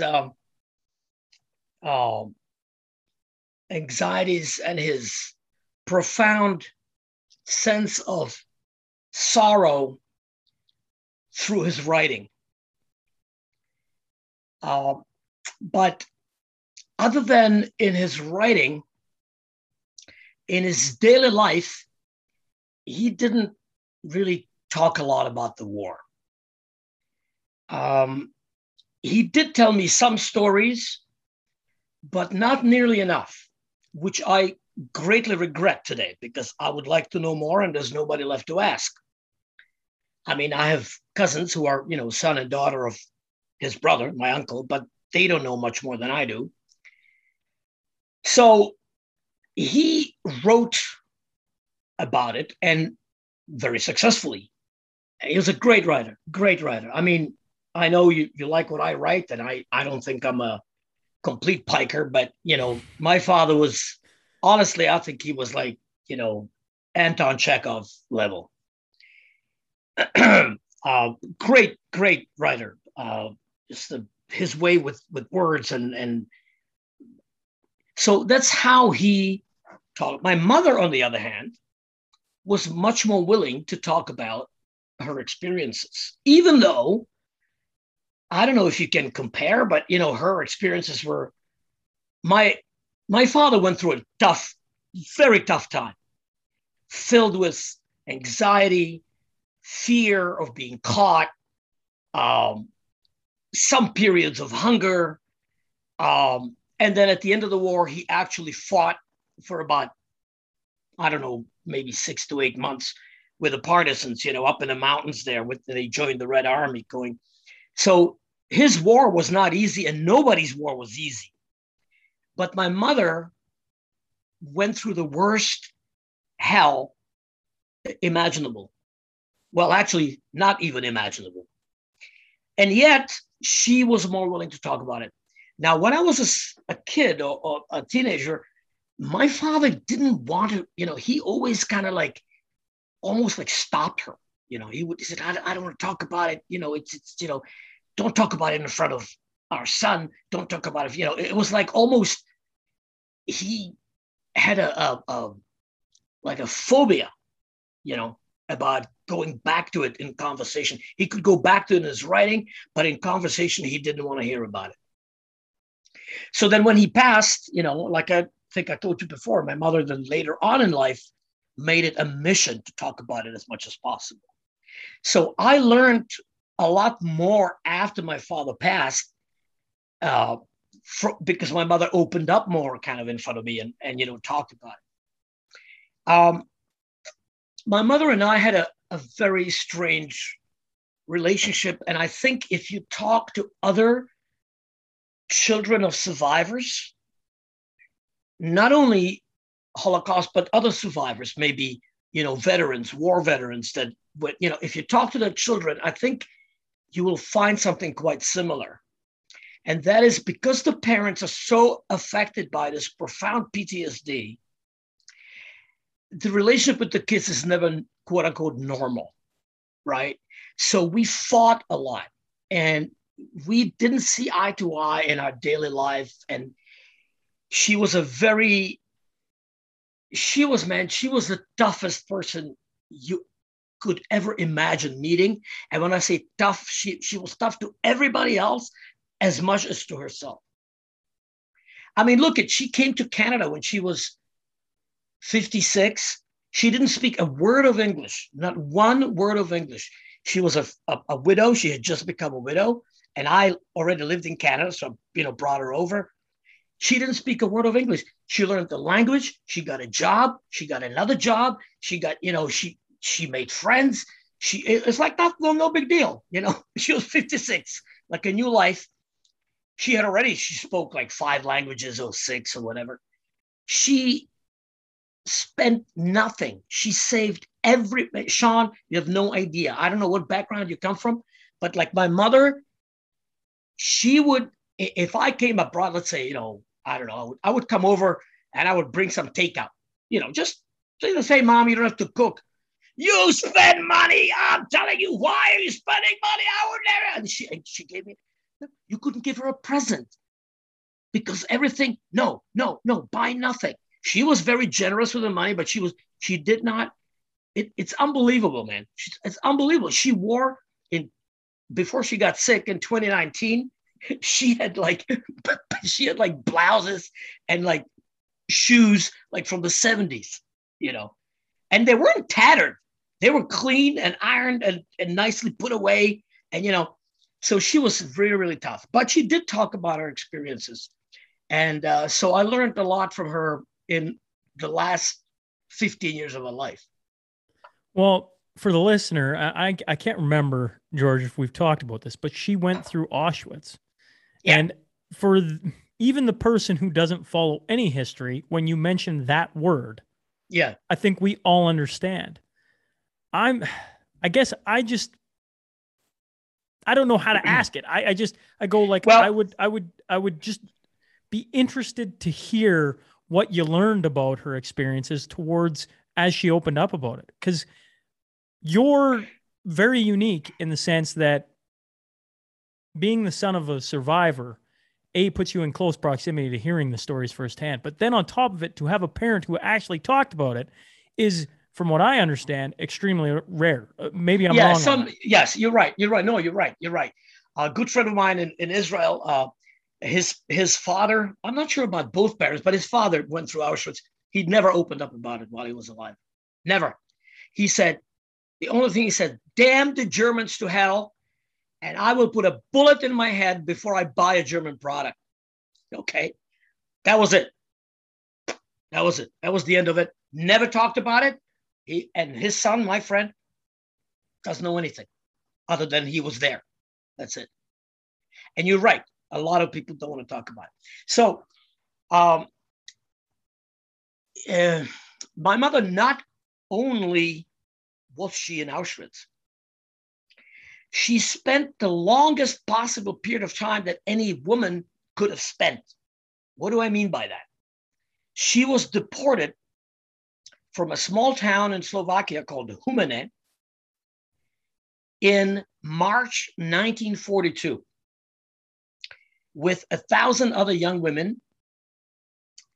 There's a great book that was written about it by a friend of ours. I can tell you about it later, or maybe even email to you about it. But anyway, so she was deported in March 1942 when she and these other young women arrived at Auschwitz-Birkenau. There were two camps. Auschwitz was mostly a work camp. Birkenau was the extermination camp. It's horrible for me to say those words, you know, but that's what it was. So when they arrived there, there was no camp. They built it. So not only was she in Auschwitz, she was there the longest possible time, from March 42 to January 45. And so that's almost 3 years, short, 2 months short of 3 years. What happened in January 45 was that the front, the Red Army, was already so close, they could hear the cannons, they could hear the front coming their way. And so the Germans, they killed whoever they could, and those that they didn't kill, I mean, think about it. Think about the depravity. Instead of leaving the people in the camp, let's say, okay, because the Russians were going to get there within days. So leave the people who are alive in the camp and get the hell out of there. No.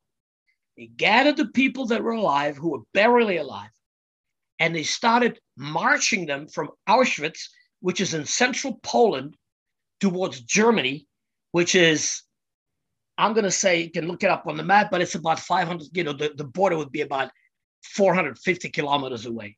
Marching them in the dead of winter. Polish winter is like Saskatchewan winter, okay? People that are half dead anyway. So my mother was on that march. Whoever was still alive when they started out, almost nobody survived. My mother and a friend of hers managed somehow, and I don't know, that's the one detail she didn't really exactly tell me, but they somehow managed to break away from the column of people walking, which was really almost impossible to do because you were shot on sight. But they managed, and they hid with, you know, local farmers, et cetera, et cetera. But the war was essentially over. Once that column of Germans went west, right, the Red Army was coming the other way. And so really the war was over. So she made it home in May of that year. May 45, early May. So in a way, there was, I mean, this is going to sound crazy, but in a way, there was an advantage to having been there that long. Because those people that came into the camp in 1943, 1944 especially, were killed instantly. Because in 1944, the Germans knew the war is lost. And they did not, they just had this blood hunger. And they just wanted to kill. And they didn't need people to work anymore like they did at first. So because my mother was young and strong and she was able to work, you know, she was very, very sick. She had typhoid fever. And then, you know, after the war, she had a complication. She had what's called bone tuberculosis, which is the same bacteria that gets into your lungs. It can get into your bone and just eat the bone away. So she had a left kneecap taken out, you know, after the war, and she couldn't bend the left leg. So she limped her whole life. But anyway, but, you know, she survived the camp. And so in 1944, by that point, she'd been there for 2 years.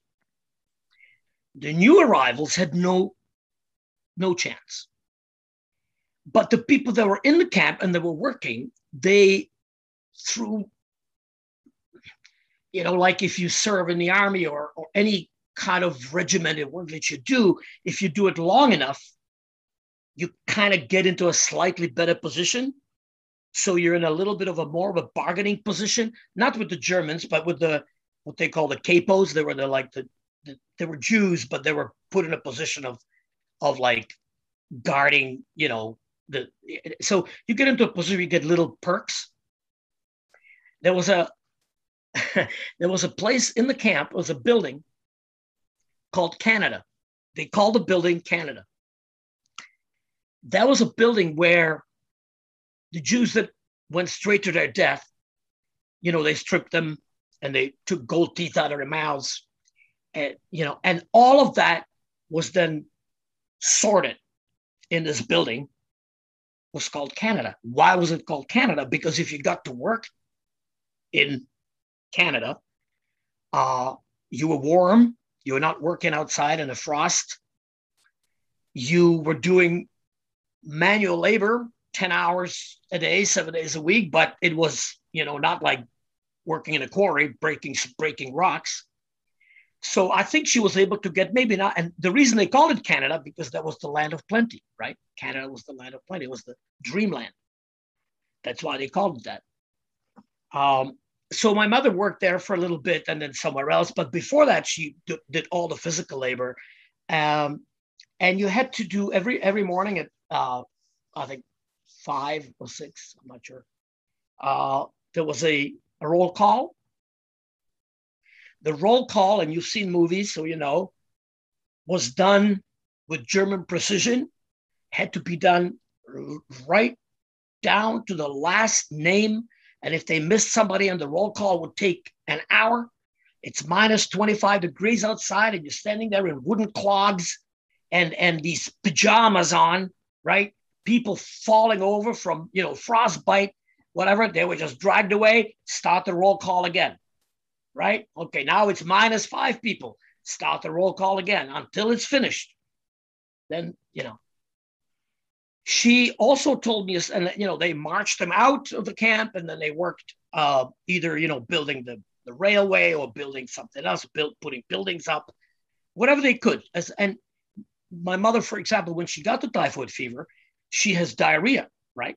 But you know, and she has a high fever. So doesn't matter. You have to go out and work. If you don't go out and work, if you're not at the roll call, you're automatically dead. That's just like automatic. So she had people supporting her, right? Like a friend of hers holding her back so she could stand straight. And then when everybody marched out to work, a couple of friends would hide her for the day and then bring her back out, right? And she did that about 2 or 3 days. She was young. She was 18, 19 years old and strong. She got over it and she got better. Millions didn't. And then she supported other people. And she told me people loved her because, you know, she would sing and she never let on that she was in a depressed. Well, that's a stupid word. No, nobody was depressed at Auschwitz, but she sang and she said, "Oh, it'll be fine. We'll get out of here." Gave people optimism, right? Because she had that personality. So anyway, so she survived. Her sister, whose name was Leah, L-E-A. My youngest daughter's middle name is Leah, and then I have a granddaughter called Leah. But she died. She died of typhoid. She couldn't move anymore, so she was just. My mother saw her. That's the one thing that she couldn't talk about without crying, was seeing her sister dying. When they left, when they were dragged away, they didn't leave. When they were dragged away, her father, my grandfather, said, "I'm not worried about Leah. She's a little older, she's strong, she'll be fine. But I'm worried about Edith because she's, younger and she's short and slim and skinny and she." Well, it was the other way around. Edith survived and Leah didn't survive. She told me a story. She remembered Heinrich Himmler, the head of the SS. She actually saw him in person. He came to visit the camp.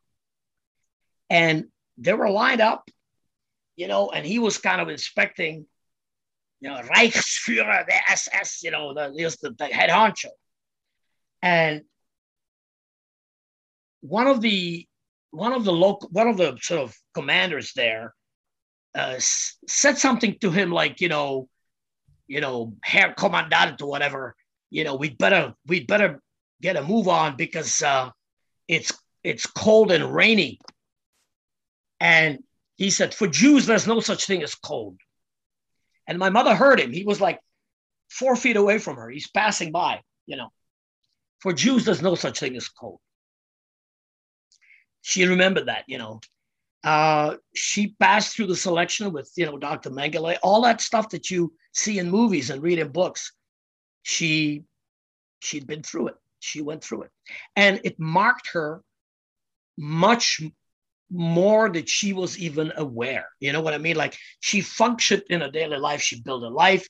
She, had me, obviously, and beautiful grandchildren, knock on wood, and great-grandchildren. And she built a fantastic life. And then, her husband was a very successful man, well-respected, all of that.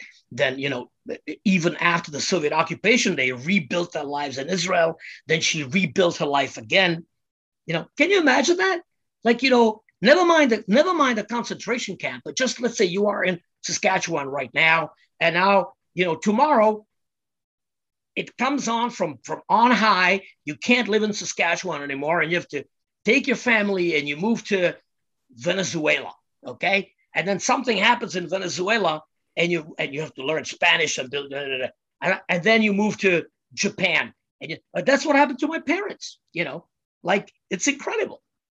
But she was marked by it in ways that she didn't really even comprehend. She had so much anger, impatience, and it came out as not always very pleasant, Sean. You know what I mean? The way that she sometimes talked to people, I was always embarrassed, because she always got away, and not in a way I was like, oh, geez, So you kind of understood it on a rational level that she can't help it. This is Auschwitz, this is the worst place that, like you said, existed in the 20th century. Well, there were actually worse places than Auschwitz, which we're not going to get into right now. But anyway, but it's hell. It was hell. So it's obviously going to mark you in ways that are not always pleasant, that you will become someone that's not necessarily always the nicest person in the world, We try to understand. When I say we, I mean me and my daughters. We try to. My daughters are about your age, a couple of years older. We try to accommodate her as much as we could. And most of the time we could. Sometimes it was pretty tough. But that's what she went through, man. That's some heavy stuff, you know? It is. Yeah. I said this very early on, Georgia, that drawing the comparison of now to what your parents went through loses a lot of people. This isn't Nazi Germany and Canada, so to speak. We don't have everything going on that happened to them. And that story right there, we, in my opinion, are a long way away from it. But that didn't happen overnight is what exactly is what I guess I'm really understanding now is, you know, a year ago, we weren't where we are right now. And you wonder where we are a year from today and a year after that. Nazi Germany, that's exactly 100% correct. Nazi Germany did not start with Auschwitz. And, you know, Soviet Union is a whole different story because you can say that system, and this is a whole new podcast, so we can do it another time. I'll be happy to do it because I think, and this is going to sound completely unreasonable from a person who is a son of a survivor to say this, but I'll say it anyway. I think the Soviet system was more evil than the Nazis. Well, if you've read anything about the gulags, just go pick up. I mean, it is daunting to try and read it, but Solzhenitsyn's account of Gulag Archipelago is mind-numbing. And it happened in front of everyone's eyes for not a couple of years, for decades. I think that the reason it's more evil is because, like you say, first of all, it was a much longer time. Right. I mean, the Third Reich lasted 12 years, of which about 6 were horrible and 6 were just terrible. You know, the Soviet Union lasted much longer, but I think it's even more than that. There is a kind of a deep evil. The Nazis were thugs. OK, they were goons that got into power who hated certain groups of people. Most of the Jews, but also the Roma, the Gypsies, and others. And they got rid of them as if they're vermin, okay? But there was a certain perverted kind of crazy logic to what they did, you know, not any kind of logic that, you know, Sean or George would understand, but logic nevertheless. The Soviet evil had no logic. That was just, we are going to build this new society. Only we, meaning Stalin and his, you know, circle, only we know how to do it. And we're going to kill and murder and maim anybody we want and as many people as we want and as many nations as it takes, we'll eliminate in order to build the society. So that is an evil that's in the, do you understand what I'm trying to say? Like, the Nazis were evil, of course they were, right? But they just got into power almost by mistake. You know, like 6 months later, it probably wouldn't have happened. Hitler would not have become chancellor. If the Kaiser of Germany had been 5 years younger, Hitler would never have become chancellor. He became chancellor because the Kaiser was senile. Okay. Whereas in Russia, it was a mass movement that swept across, like I said, and went on for decades. Oh, they wanted the perfect society.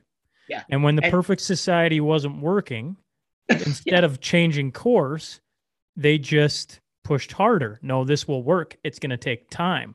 You don't get it.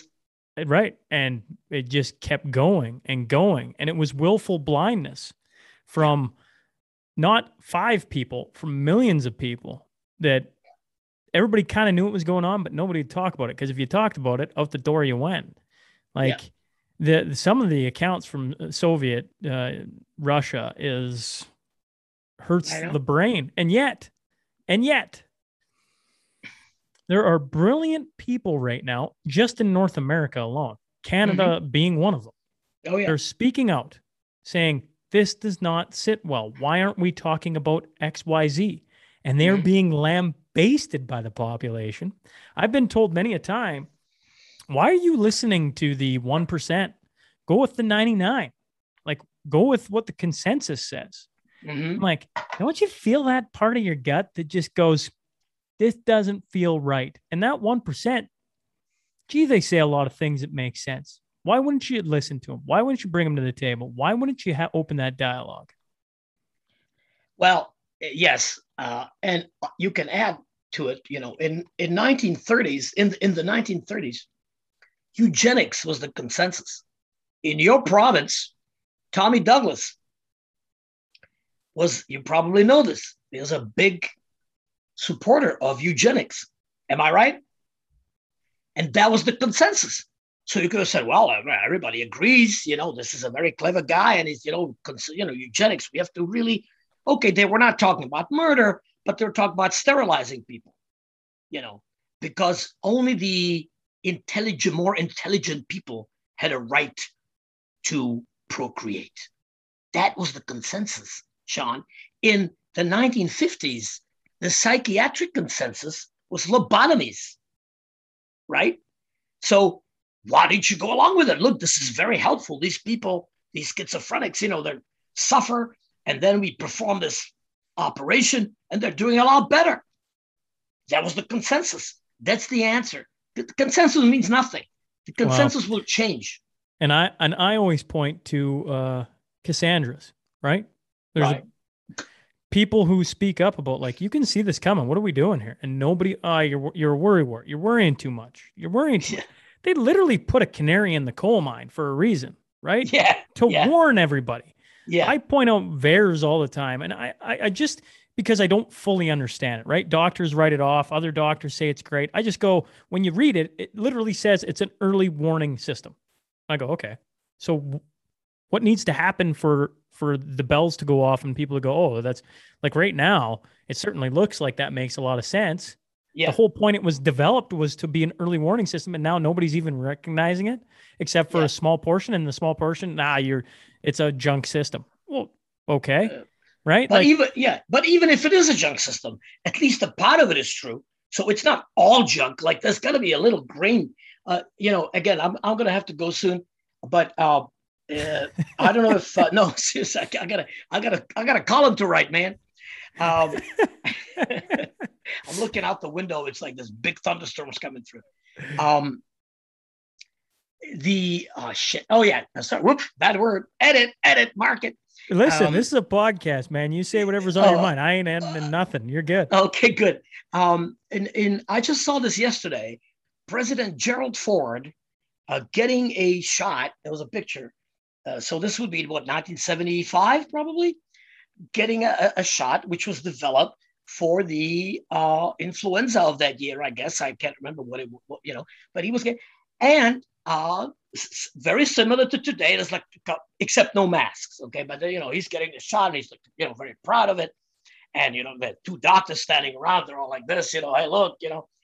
And 56 people died as a result of the vaccination. The vaccination was, at the time, you have to check me on the numbers, please do, because I don't want to just be BSing. Check my numbers. I'm telling your listeners that I could be wrong about the numbers, but there were millions of shots given, millions. I don't know how many millions, but there were millions. You know, it wasn't half the problem, but it's a lot. 56 deaths.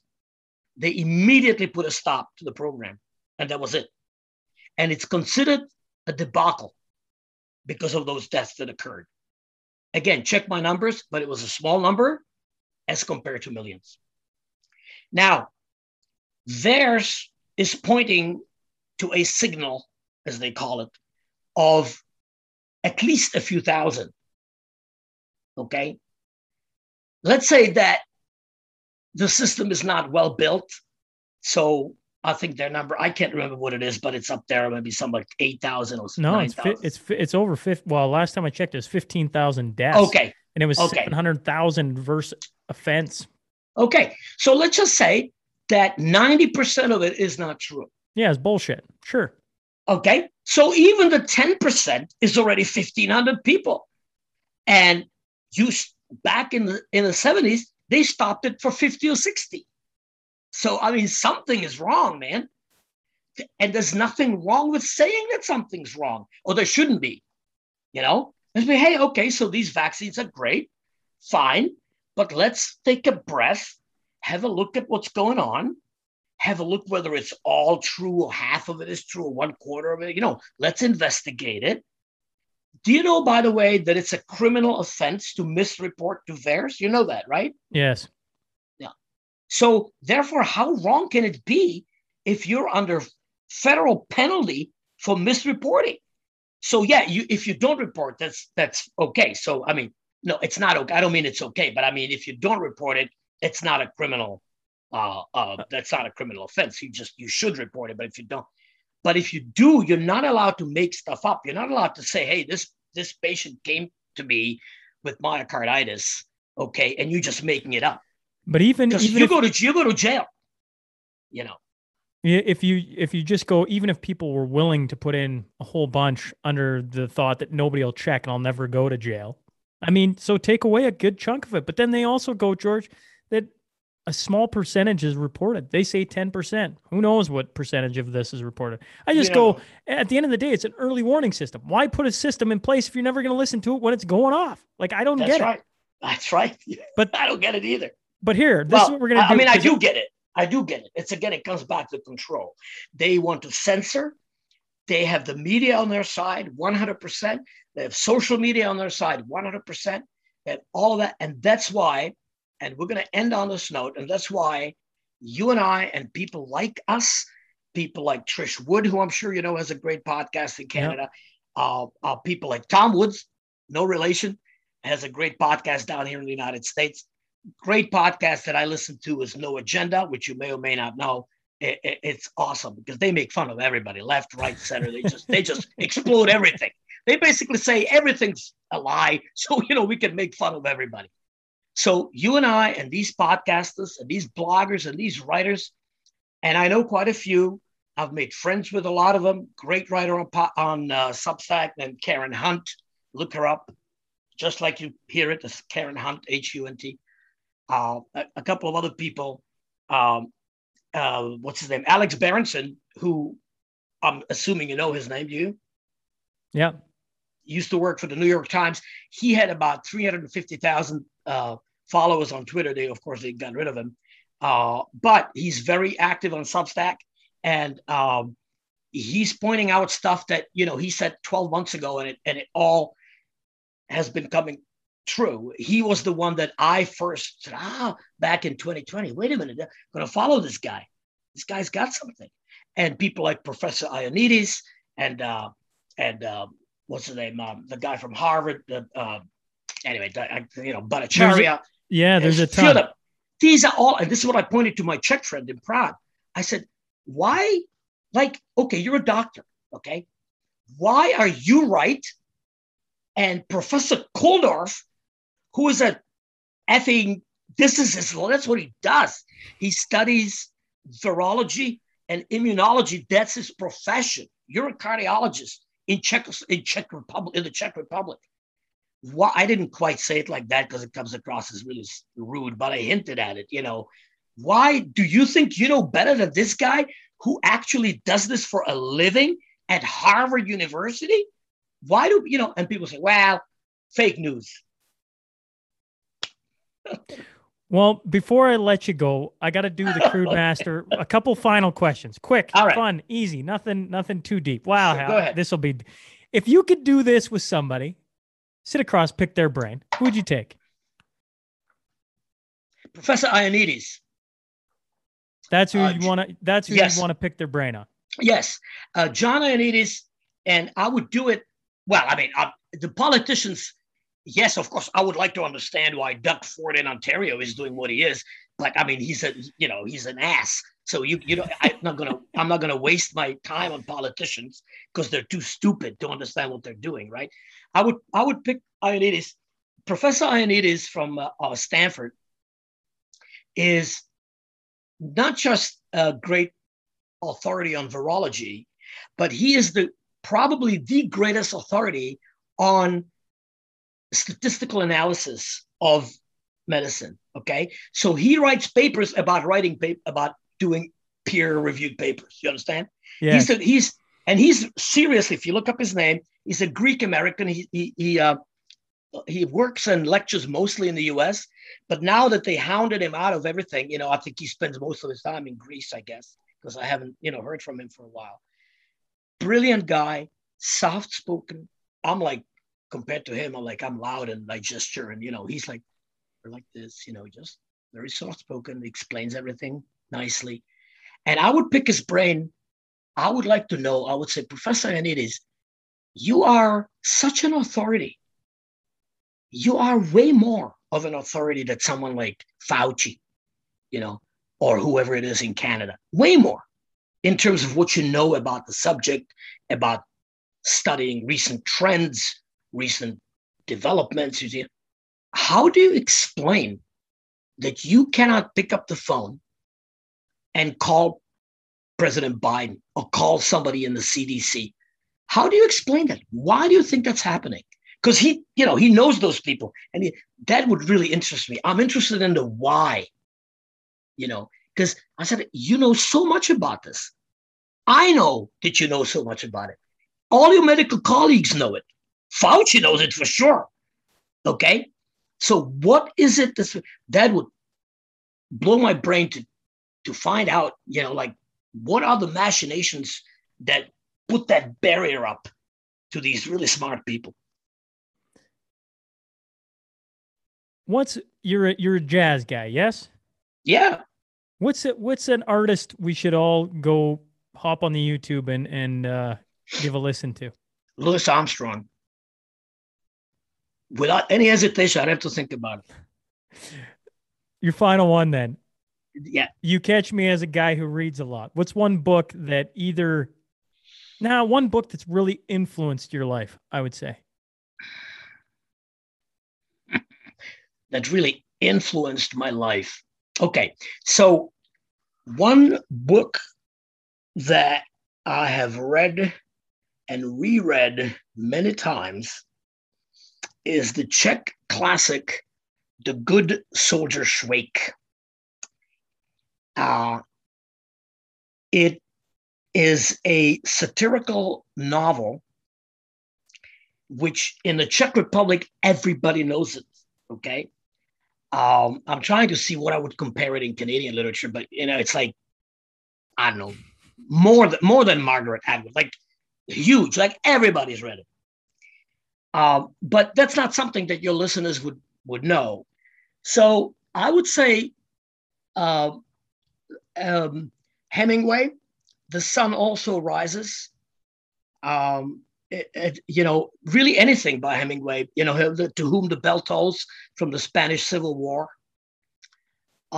Just incredibly powerful writing.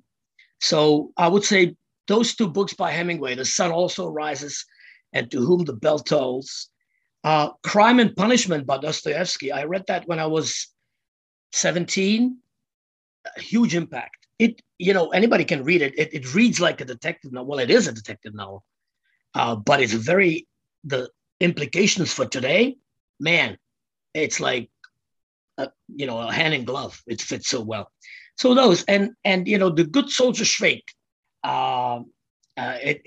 you know, there are English translations. One particular is decent, but none are great. But those are the books that, you know, that I've read that I wouldn't say, that affected me a lot. Let's put it that way. But that's more like recently I read a book that I would recommend to you and, you know, everybody, called The Anti-Humans.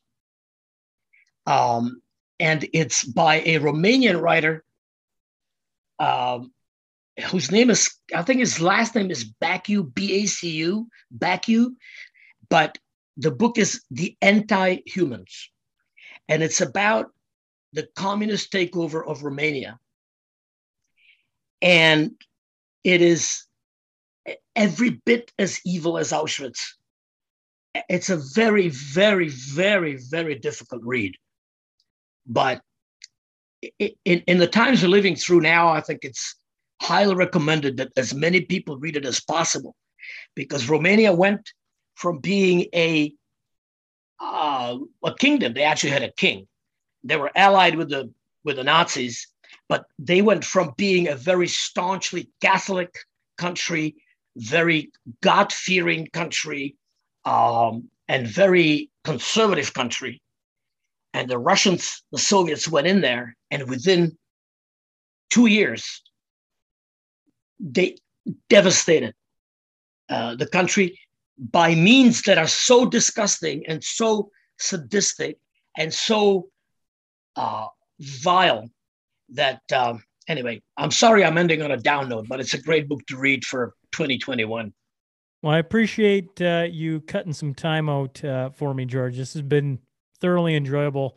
Enjoy hearing a little bit about yourself and your life and some of your experiences and your thoughts. I love the podcast because it allows me to explore these conversations and allows my audience to come along for the ride. So I appreciate you hopping on. I appreciate you having me, Sean. All the best to you, and it was really great talking to you. Hey, folks. Thanks for joining us today. If you just stumbled on the show, please click subscribe. Then scroll to the bottom and rate and leave a review. I promise it helps. Remember, every Monday and Wednesday, we will have a new guest sitting down to share their story. The Sean Newman Podcast is available for free on Apple, Spotify, YouTube, and wherever else you get your podcast fix. Until next time.